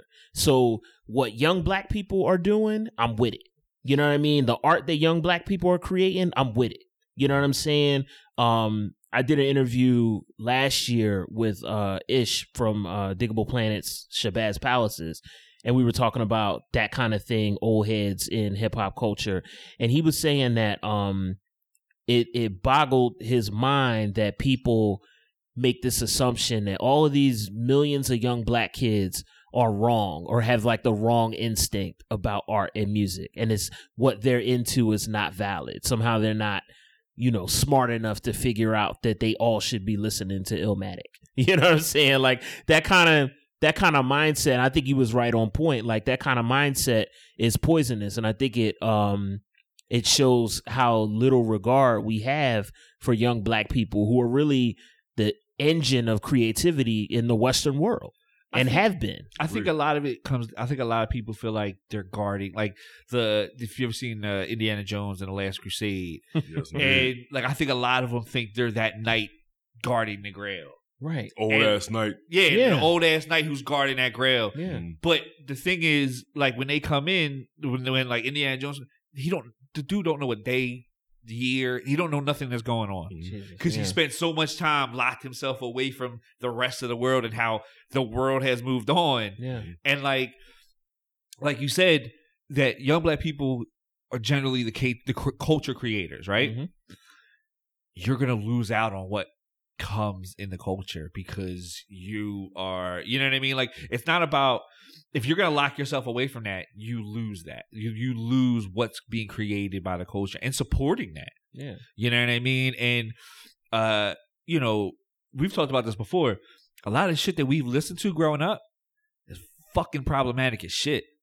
Right And like your shit you put on now, we're like, I can't listen to some of this shit. Like the the f bombs that get thrown out, and not like fuck yeah, and yeah, not fuck the other f bomb that gets thrown out a lot. Um, DMX's early shit. I'm like, you. Yeah. Mhm. I'd be sitting that, like you somebody, you listen shit. to shit now and you're like wow and like or just like the rampant sexualization of women or um dehumanization of women that goes on in music and you're just like fam how, like i listen to this and like that is a way you know you grow and think of women and do, like how you think of the world and you're like i'm glad that the music isn't like this anymore Dog, I remember I was in the crib, right? And I was putting on, listening to the Chronic, right? Yeah. Listening to various like Death Row era recordings, right? And you know, eh, you know, it comes on, you know, ain't no fun to the, you know, or bitches ain't shit the hoes and trick. I'm like, whoa, whoa. yeah yeah yeah Like I can't blast this shit in my apartment.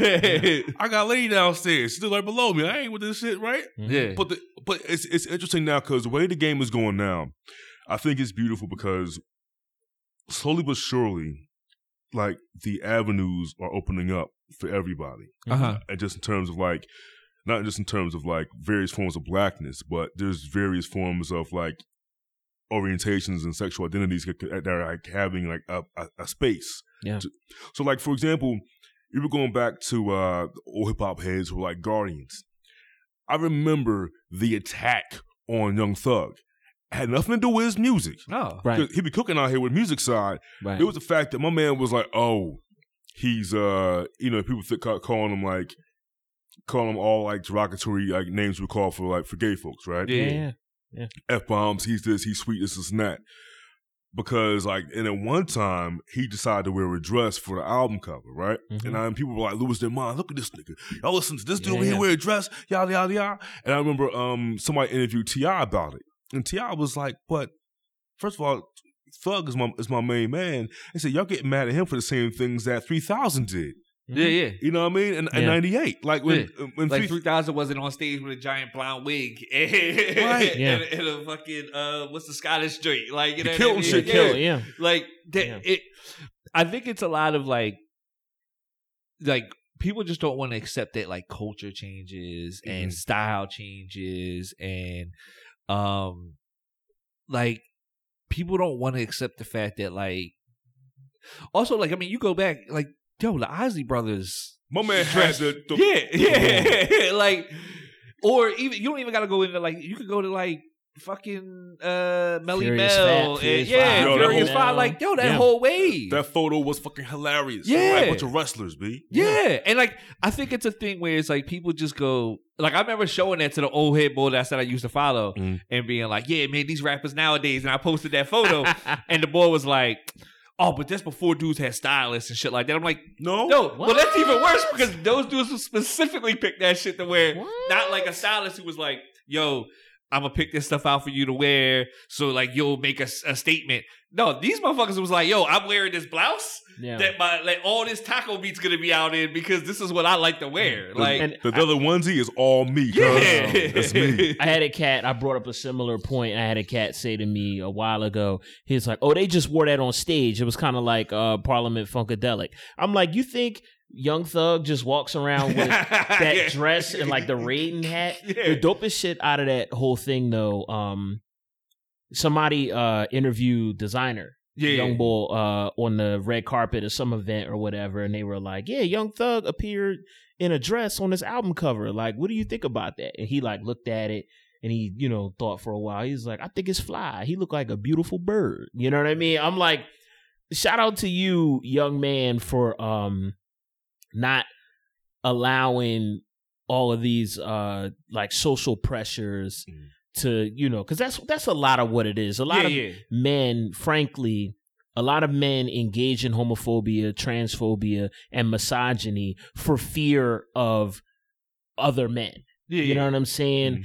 A lot of us, we've all done it, been in a barbershop and heard somebody saying something out of pocket. A lot of times men don't say it for fear of being lumped in. Like, oh, you defending gay people. Oh, you gay too? yeah. You know what I mean? Mhm. So it's like a, a kind of courage that I see younger people displaying that our generation didn't necessarily have courage and awareness. yeah. You know what I'm saying? So it's it's definitely uh evolving in that sense. Excuse me, in that sense, and I think that uh hip hop will be all the better for it. Oh, definitely. You know, mm-hmm. I agree. Definitely. I mean, like one of the biggest things when we were kids was like, "Who's the gay rapper?"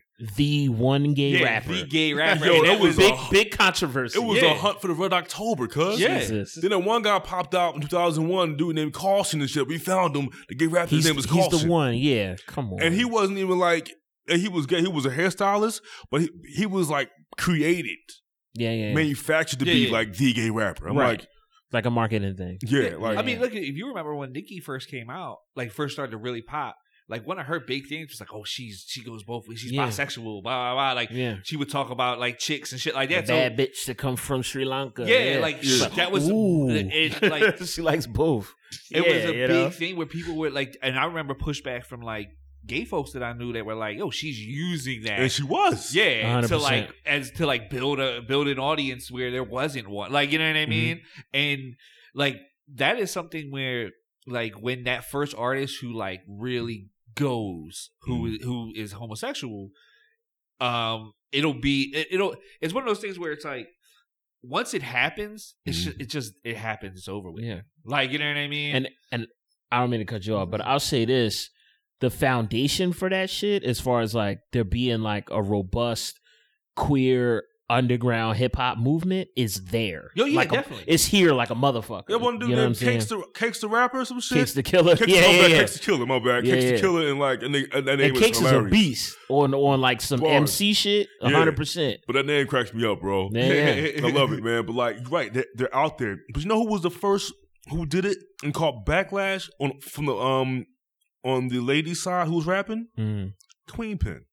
Ooh, yeah, Yeah, yeah, yeah. I remember Queen Pen. She had that song um Girlfriend featuring Meshell Ndegeocello. Oh shit! And she was talking forgot about that. that shit, right? Yeah, And she got pushback from like Foxy was dissing her because of that shit and Come all on, that. Fox. Yeah, Right. But it was like Queen Pen was like the was one of the first ones we were talking about like, yo, I got different women who like me, yeah, yeah, like, Mhm. what's up?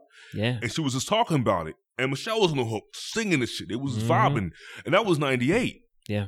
So of course people were like, fuck is this, blah, blah, blah. Like nowadays, like Kehlani can announce it and it's just like, all right, cool. Okay. Yeah. Yeah.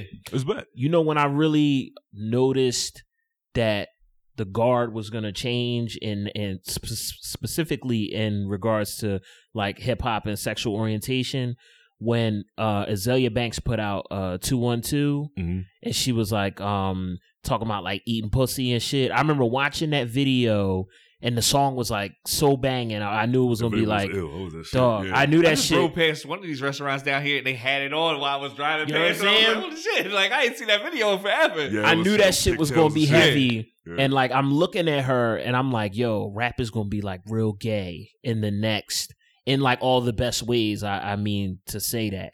I was like, rap, this shit is gonna move the needle. And it's not just know? like, and and to and to be honest, it's not just like a, a hip hop thing. I mean, like, was was it Judas Priest who lead singer came Yeah, out as gay? Like, yeah. just Oh, not too long ago, maybe like ten years ago now. But like, yeah. like this dude, and you know, he and they were like, they were like, yo, these dudes been dressed in like studded leather for like thirty years. been And, like, telling you, yeah, Right, right, right. He's been trying to tell you, dog. You've been Like, you know what I mean? Yeah. But like he feared coming out for a very long time because Wow. like, you know, the backlash from that. Like what was gonna come from this is a hard rock, I guess heavy metal or whatever they are. Yeah. Like whatever they're considered. Mhm. And um like folks would be like, yo, I can't, you know, we we come out as gay, like, dude, you're gonna, you know, you're gonna hurt us as a band, like, you know what I mean? Cause like remember Pet Shop Boys did their thing, right? Yeah, Oh yeah, Pet Shop Boys. Cause I, I watched this video because um, you know, music music to me is is just music, right? yeah, And like you know, whoever sings is whatever.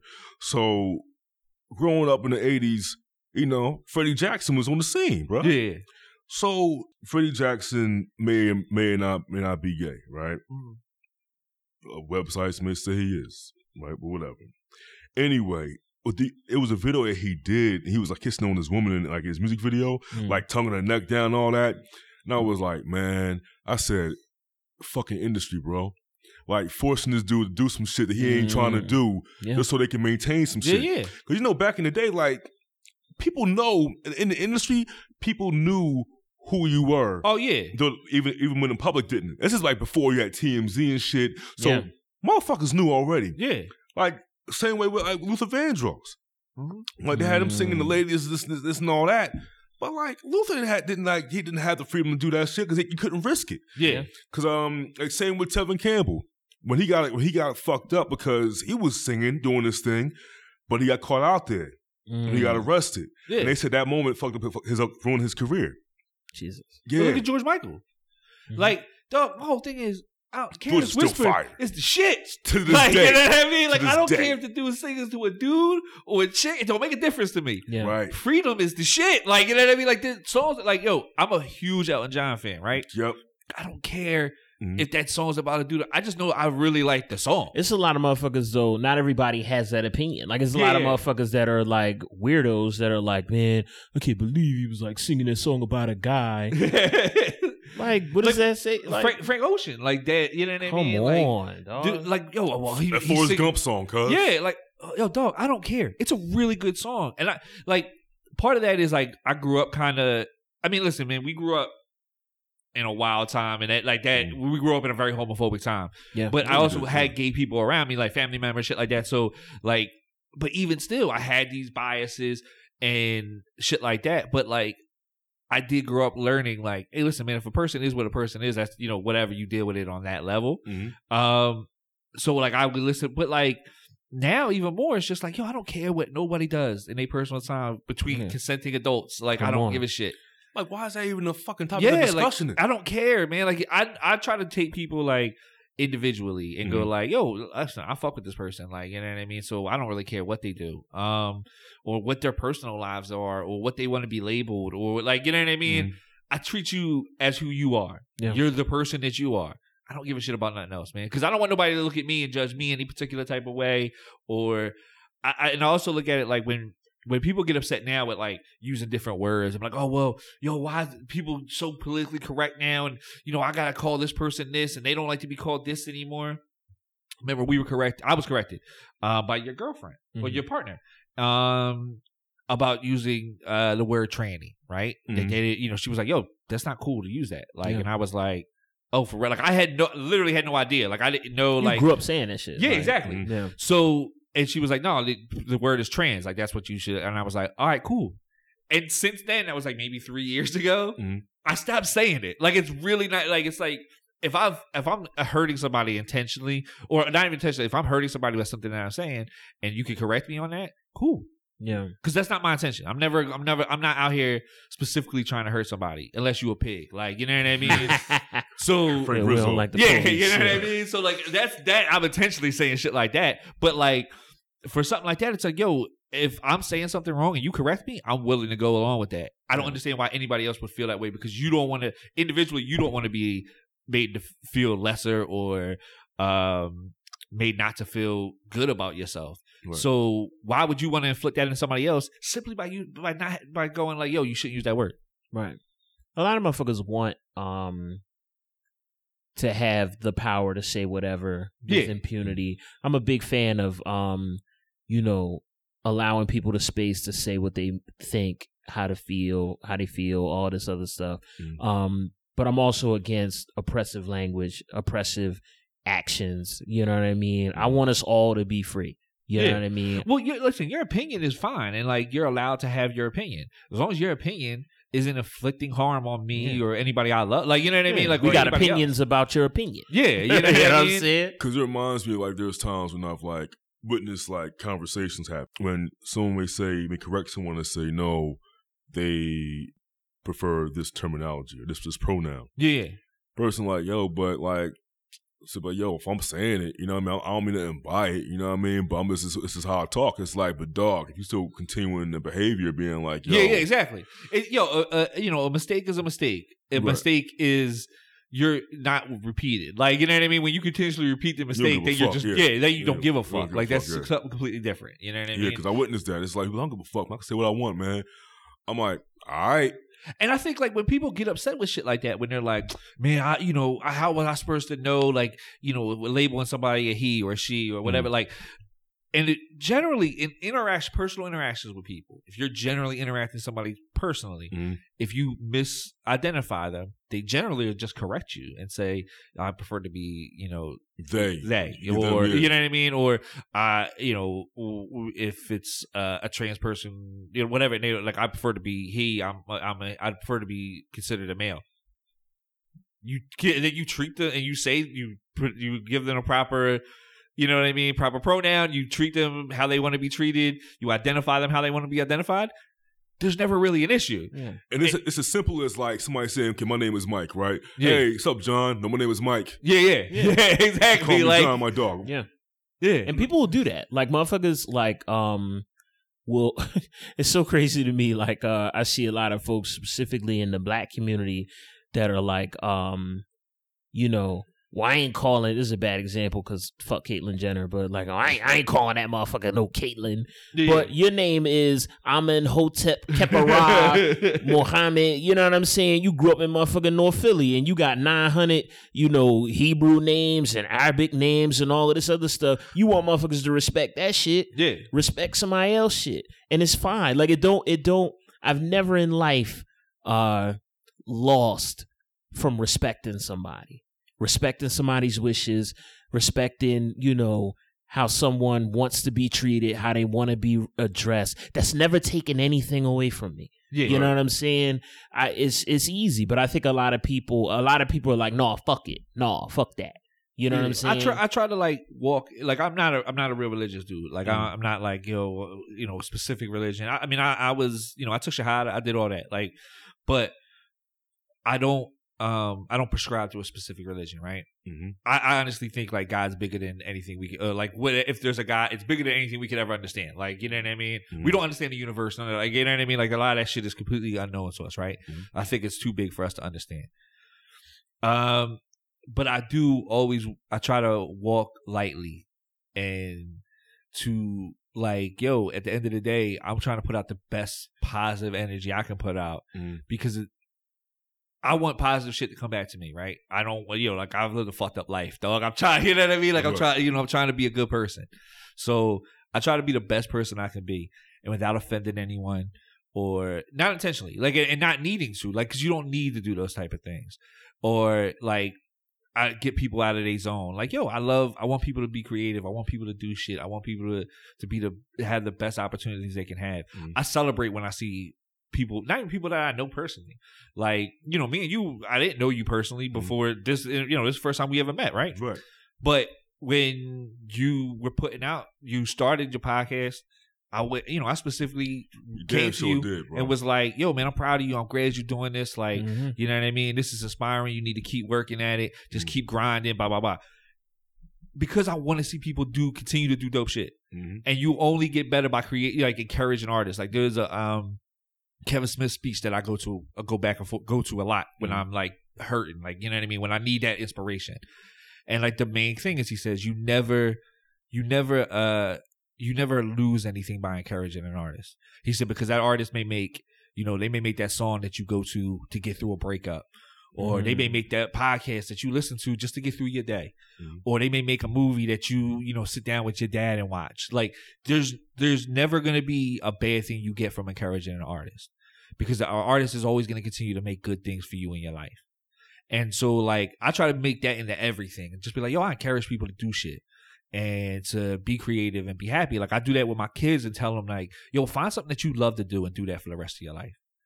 Don't become a garbage man because you think you need to make money. Like, you know what I mean? And don't, you know, don't go to college because you think like, yo, college is a specific thing that I need to go do. Mhm. Like, cause if that's not what it is and you don't really want to do that, like, if, you know, my son wants to just go be a barber, cool. Go here. Look, let's just get you set up for barber school Mhm. and go be a barber. If you feel like that's what you're gonna do, that's gonna make you happy, cool, do that. Because like life is super fucking short, and we don't do enough things in our lives that make us happy. Yeah. A lot of us go to jobs that we hate. A lot of us do like I, I when I leave here, I'm going to a job I hate for 12 hours. Like you know what I mean? And then tomorrow I'm gonna go work on a project that I really love, and I'm not gonna sleep, Mhm. but I'm gonna feel energized because I'm working on a project that I really love. Mhm. You know what I mean? That is something I don't think like you can preach enough on the people.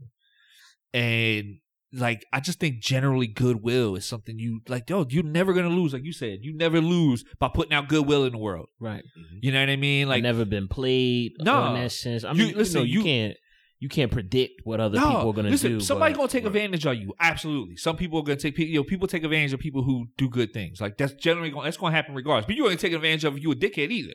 So real. like being a good person ain't never gonna hurt it. So maybe that one person that takes advantage of you, fuck it, it is what it is. But you're gonna get back that energy tenfold. I know that to be true. Like I've watched that happen. Straight where if you do a, if you're a good person and you put good energy out in the world, people will look out for you. People will try to help you out in the rest of your life. And you, you know, the same people that that idea, like the same people you shit on going going on your rise to the top, or the same people you gonna pass coming back down. It's the same thing though in a positive way. The same people you pass when you rise to the top that you you're being a good person, you're looking out for them, you're doing what you can. Those same people are gonna be there to help catch you if you Mhm. start to fall. You know what I mean? They'll be there to to hold you up. Like, and, and I mean, if it's just the simple fact that like, yo, you reach out to your homie because you see it. Like, I, my homie posted something lyrics to a song, and I didn't know this. He posted mm-hmm. lyrics to a song, it's, but it looked like he was going through a breakup with his girl. So I just inboxed him like, yo, good, you guys, you good? You good? Like, yo, you good, Lord? He was like, hit me back a couple days later. Yo, yo, my bad, I just saw this. I was like, yeah. He was like, you good? He was like, yeah, everything cool. And I was like, yeah, I seen what you had posted the other day, and I, I was, you know, hoping, you know, making sure, checking on you, make sure, you know, you're not going through a breakup. And he was just like, oh no, they was just lyrics to a song. He was like, but I appreciate you even like, you know what I mean, inboxing me about that. He was like, we need to do that for each other. We need to check on each other every Yeah. once in a while. Because you never know. Yeah, Because that's the thing I, that kind of got me kind of like pissed when they came down to different people who committed suicide, right? Mhm. There was always these fucking notice notes that came out afterwards. They were like, he was always so happy. yeah, yeah, I didn't notice him. He was always cool. I'm like, did you ever ask him, motherfuckers, how, how he was? Yeah. Did you yeah. ever ask him what, what's going on in his day? Sometimes it's just the smallest thing and you can just check in on. Like, all my homies who I know from like, whatever, I'm like, yo, something's going on. I'm like, you good? Mm-hmm. yeah, And I always say like, "Yo, if you need me, you can call me. I got you, man. I got you." I'm like, I I know that Yeah. you got me, but just know for real, for real, I'm not going to turn my back on you if you need my yeah, help. definitely. You know what I'm saying? So I try to be there for everybody, even if if it's like a work night. I need to get some sleep. I'm like, call me anyway. Yeah, You know what I Mhm. mean? Because like, your life, your well being is more important than me getting breakfast in the morning. yeah, Yeah. definitely, You know what I mean? definitely. I think it's important for you to to like for you as a human being. I mean, we're social animals. Right. So I think it's important as a human being for you to um to be able to reach out to people. Like I had to happen where a friend of mine reached out and um I just was like, yo, I'm busy. This is years ago. Um, I was like, yo, I, I'm kind of busy. I, I was like a new father and just drama with my kid's mom and shit. Like, you know what I mean? Just general shit in life. And we were living together, trying to make it right, trying to be a good family and shit. And it just, you know, shit was fucked up. And he reached out to me and I was just like, yo, I'm kind of busy right now. I'll hit you back. And he was like, all right, cool. And got a phone call the next day, like, yo, homie tried, homie committed suicide. Uh, tried to commit suicide. He didn't die. Mhm. And um, he was like, he tried to commit suicide. And so like we all went to the hospital. And like I felt terrible about that shit because Yeah. I'm like, yo, this dude tried to reach out and talk to me. Mhm. And maybe if he would have talked to me, maybe this shit wouldn't have happened. Like, you know what I mean? Maybe it would have. Like sometimes there's nothing you can do. If a person is Mhm. intent on doing something, Mhm. they're gonna do it regardless, right? But knowing that I passed that opportunity by for even to be his ear really made me refocused in a lot of shit of being like, yo, if someone ever reaches out to you, you kind of even if it like you said, man, even if it's like, yo, I really would like to be asleep right now, Mhm. they may need that talk. Because that talk sometimes there's a lot of times when someone talks to you about their issues. I've I've done it I've done it a million times. Talk to somebody about my issues. And I know what the real I know what the right answer is and what the answer should be. But going to that answer is not always easy. Mhm. And you know, sometimes you need somebody to be like, yo, dog, I, understand what you're saying, man, but like you know this is the best path for you. Mhm. Sometimes just maintain it. Sometimes like there's, listen, I struggle with depression Mhm. and there's plenty of times where like I left your crib and I called you about it the one day. I left his crib after we recorded the podcast, Mhm. got in my truck and I'm getting ready to go to work, didn't want to go to work. And I look at my phone and this dude posted uh 20 years on the job. You know, 20 years on the job today, blah blah blah. Uh no end in sight, like hashtag no end in sight.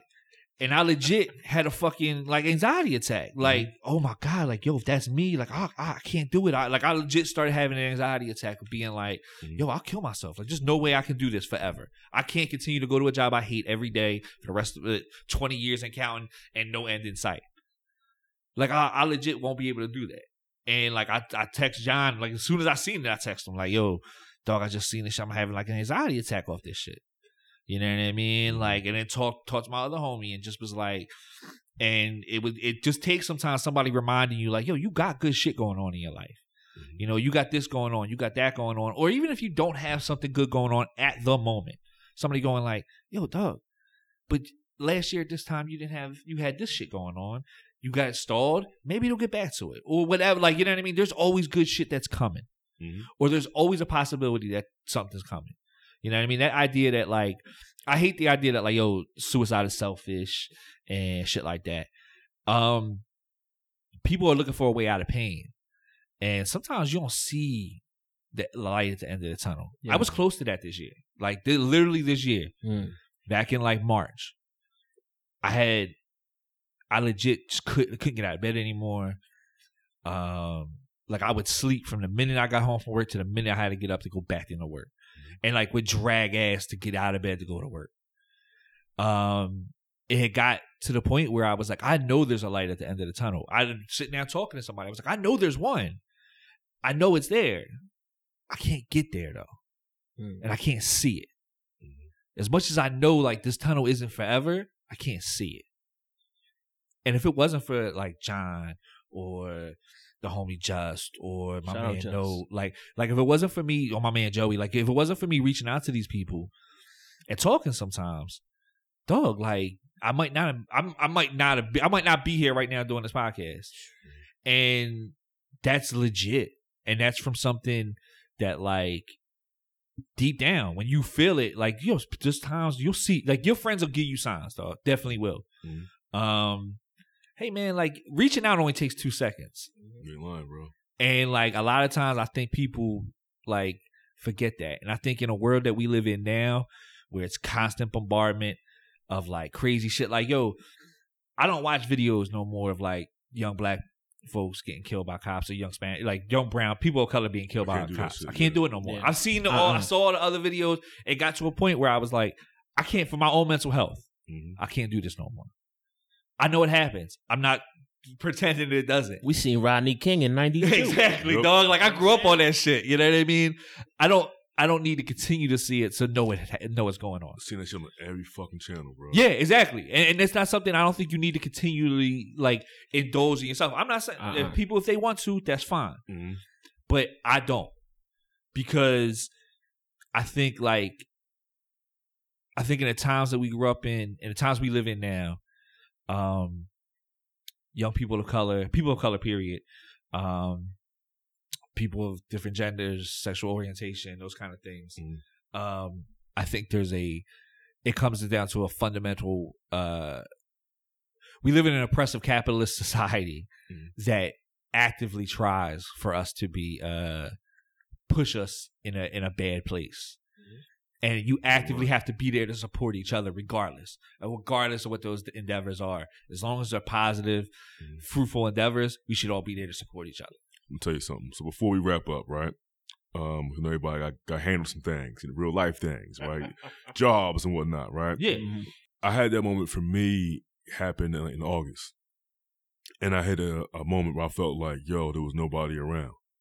Right? I had all my homies, close homies, had lived like elsewhere. We're in, we're in the city. And of course, I got my mom and dad still around, but like it was just that sometimes you have problems you don't want to put on their shoulders. Right? And I just felt like so fucked up. And so I t- I took a nap, woke up, and I wanted to like, I was so agitated that I was like considering like, yo, I want to continue doing this shit anymore. Yeah. Right? And I was just like, fuck. So a homie of mine had sent me some music and it was a Q-tip instrumental playlist. Mm. And so I vibed out to that. The homie sent it to me and he had just told me like, I said, dude, man, I said, thanks, bro. I was going through some shit. This helped me, helped me mellow me out. He said, yo, I've been going through some shit too. And me and him bonded over that shit, like Yeah. going through some serious shit. I'm like, dude, I had, I had no idea. He sent me some joints because he figured I liked this shit. Yeah. But when I got him, like that shit actually did a lot more than I even expected it to do. yeah Mm. You know what I mean? So while me and him, this very day, I'm like, if I can make sure I, I check in on him, I do that yeah because he looked out for me in the same way.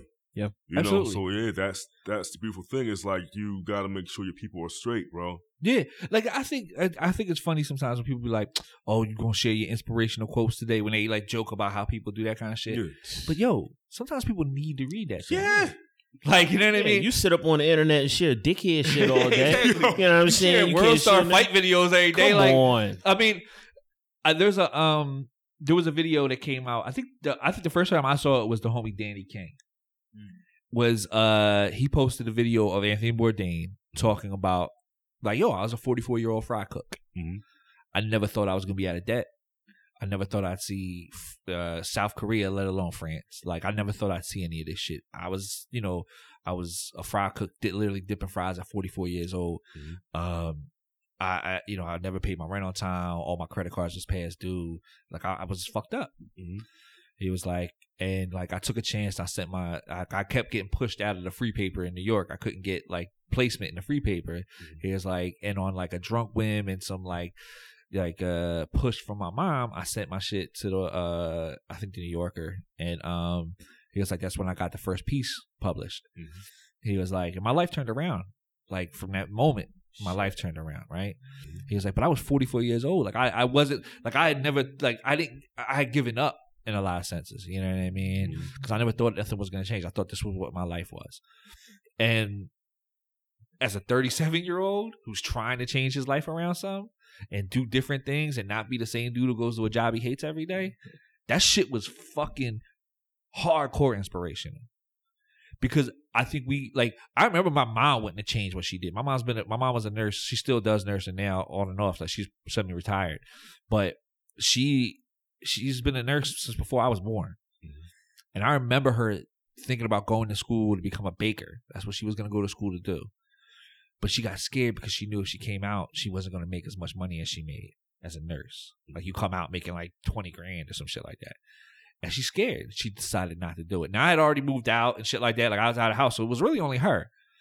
But it was just that fear of being like, yo, my life is going to have to change completely around Mm. and not want to do it.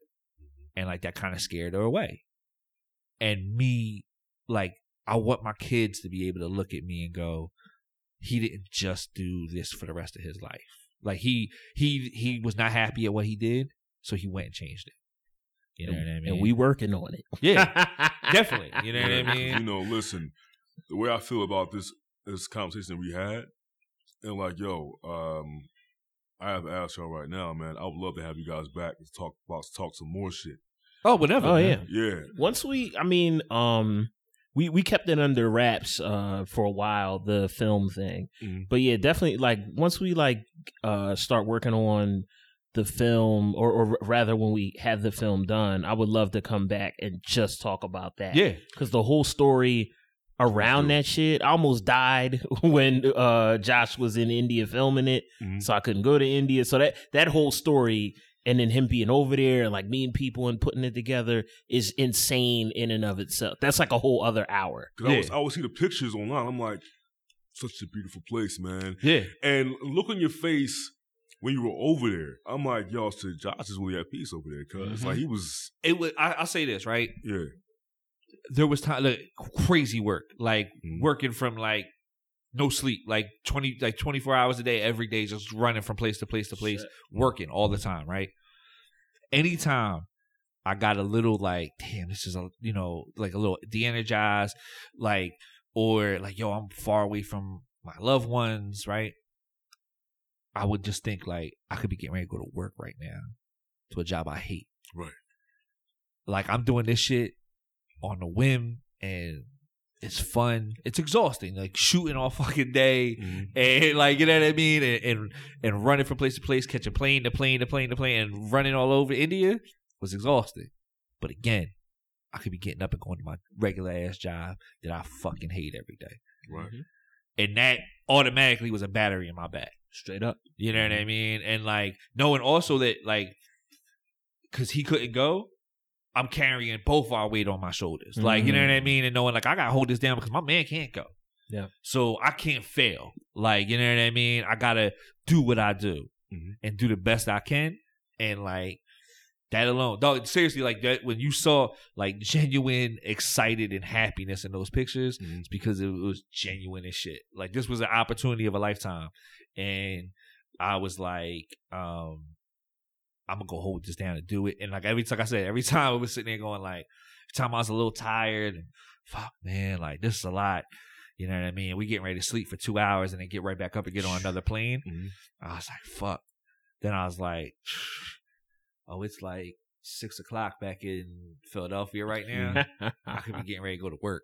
Like, you know what I mean? yeah And I was like, nah, fuck that. Like, let's go. Like, you know what I mean? Let's keep Yeah. pumping. Motivation. yeah and the shit the footage looks beautiful um we working real hard on it it's gonna be a beautiful fucking film Yeah, definitely. I'm like Dope. beyond excited I can't wait to have y'all back to talk about it. yeah, when it all goes down. I want to say that, um, you know, again, congratulations for two years for the podcast. Thank thank you man. Um, they dropped the seventy seventh episode uh past this past week, right? yeah, Yeah. Thursday, I think it was. Mhm. Thursday, I think it dropped. You know, his brothers are doing a thing, and they generally are brothers. Mhm. You know, and I say that from as an outsider. Um, I appreciate what you all are doing. I appreciate the moves you guys are making, and I mostly appreciate the spirits that both of you have. oh Thank you. Um, individually, you know, I've seen like you're posting things that you say. I've seen things that you say. You know, whether it be about music, whether it be about your kids, whether it be about you know trips to India. It's like it's always beautiful to see my people doing what they love and experiencing life the way they want to experience it. Mhm. You know, because again, like you said, life is short. You know, I Yeah. remember there was a story happened last week. This guy who was like, he was a guy in the streets. He tried to turn his life around and be like a, uh, an AAU coach, Mhm. yeah, yeah. and he got Yeah. he got killed in West Philly, Mhm. and he was 34 years old. And I'm sitting there looking, and I'm like, dog, Jesus. I got my 34th birthday coming up in a week. I said, I, I, I can't, you know what I mean? I couldn't even fathom that shit. Yeah. But like, it's important that we're able to be around, not only tell our stories, but to make our stories. Yeah. You know what I mean? Put forth our, le- our legacies and make something of ourselves that can be some kind of inspiration to somebody comes comes behind us. Yeah. You know, and you know it's it's just a beautiful thing, though, and I appreciate you guys immensely Thank you, on the man. show. Yeah, bro. thank you. Hell yeah. You know what I mean? So um, before we get out of here and say our sign hours and all that, um, tell the people where they can find you um, collectively and individually. Yeah. Um serious rap shit, we're all over. If you uh Google serious rap shit podcast, you'll find us. We're on Spotify, uh Apple Music, Yeah. uh or iTunes. It's an Apple Podcast.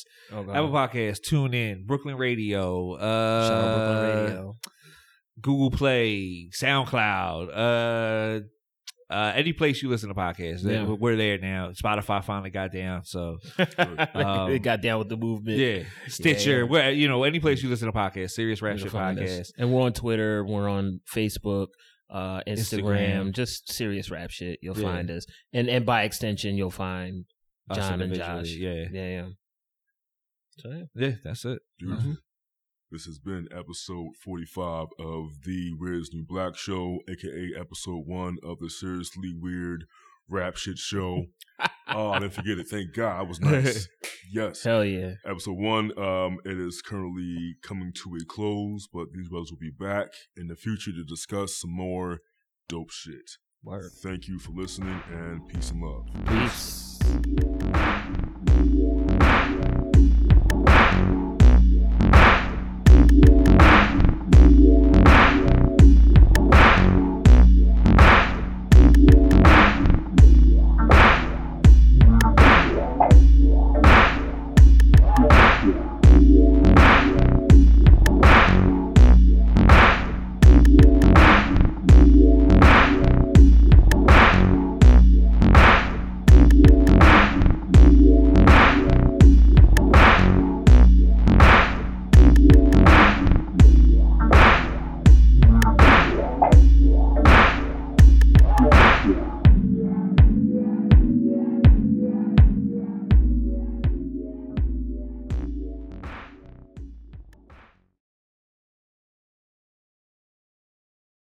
You win.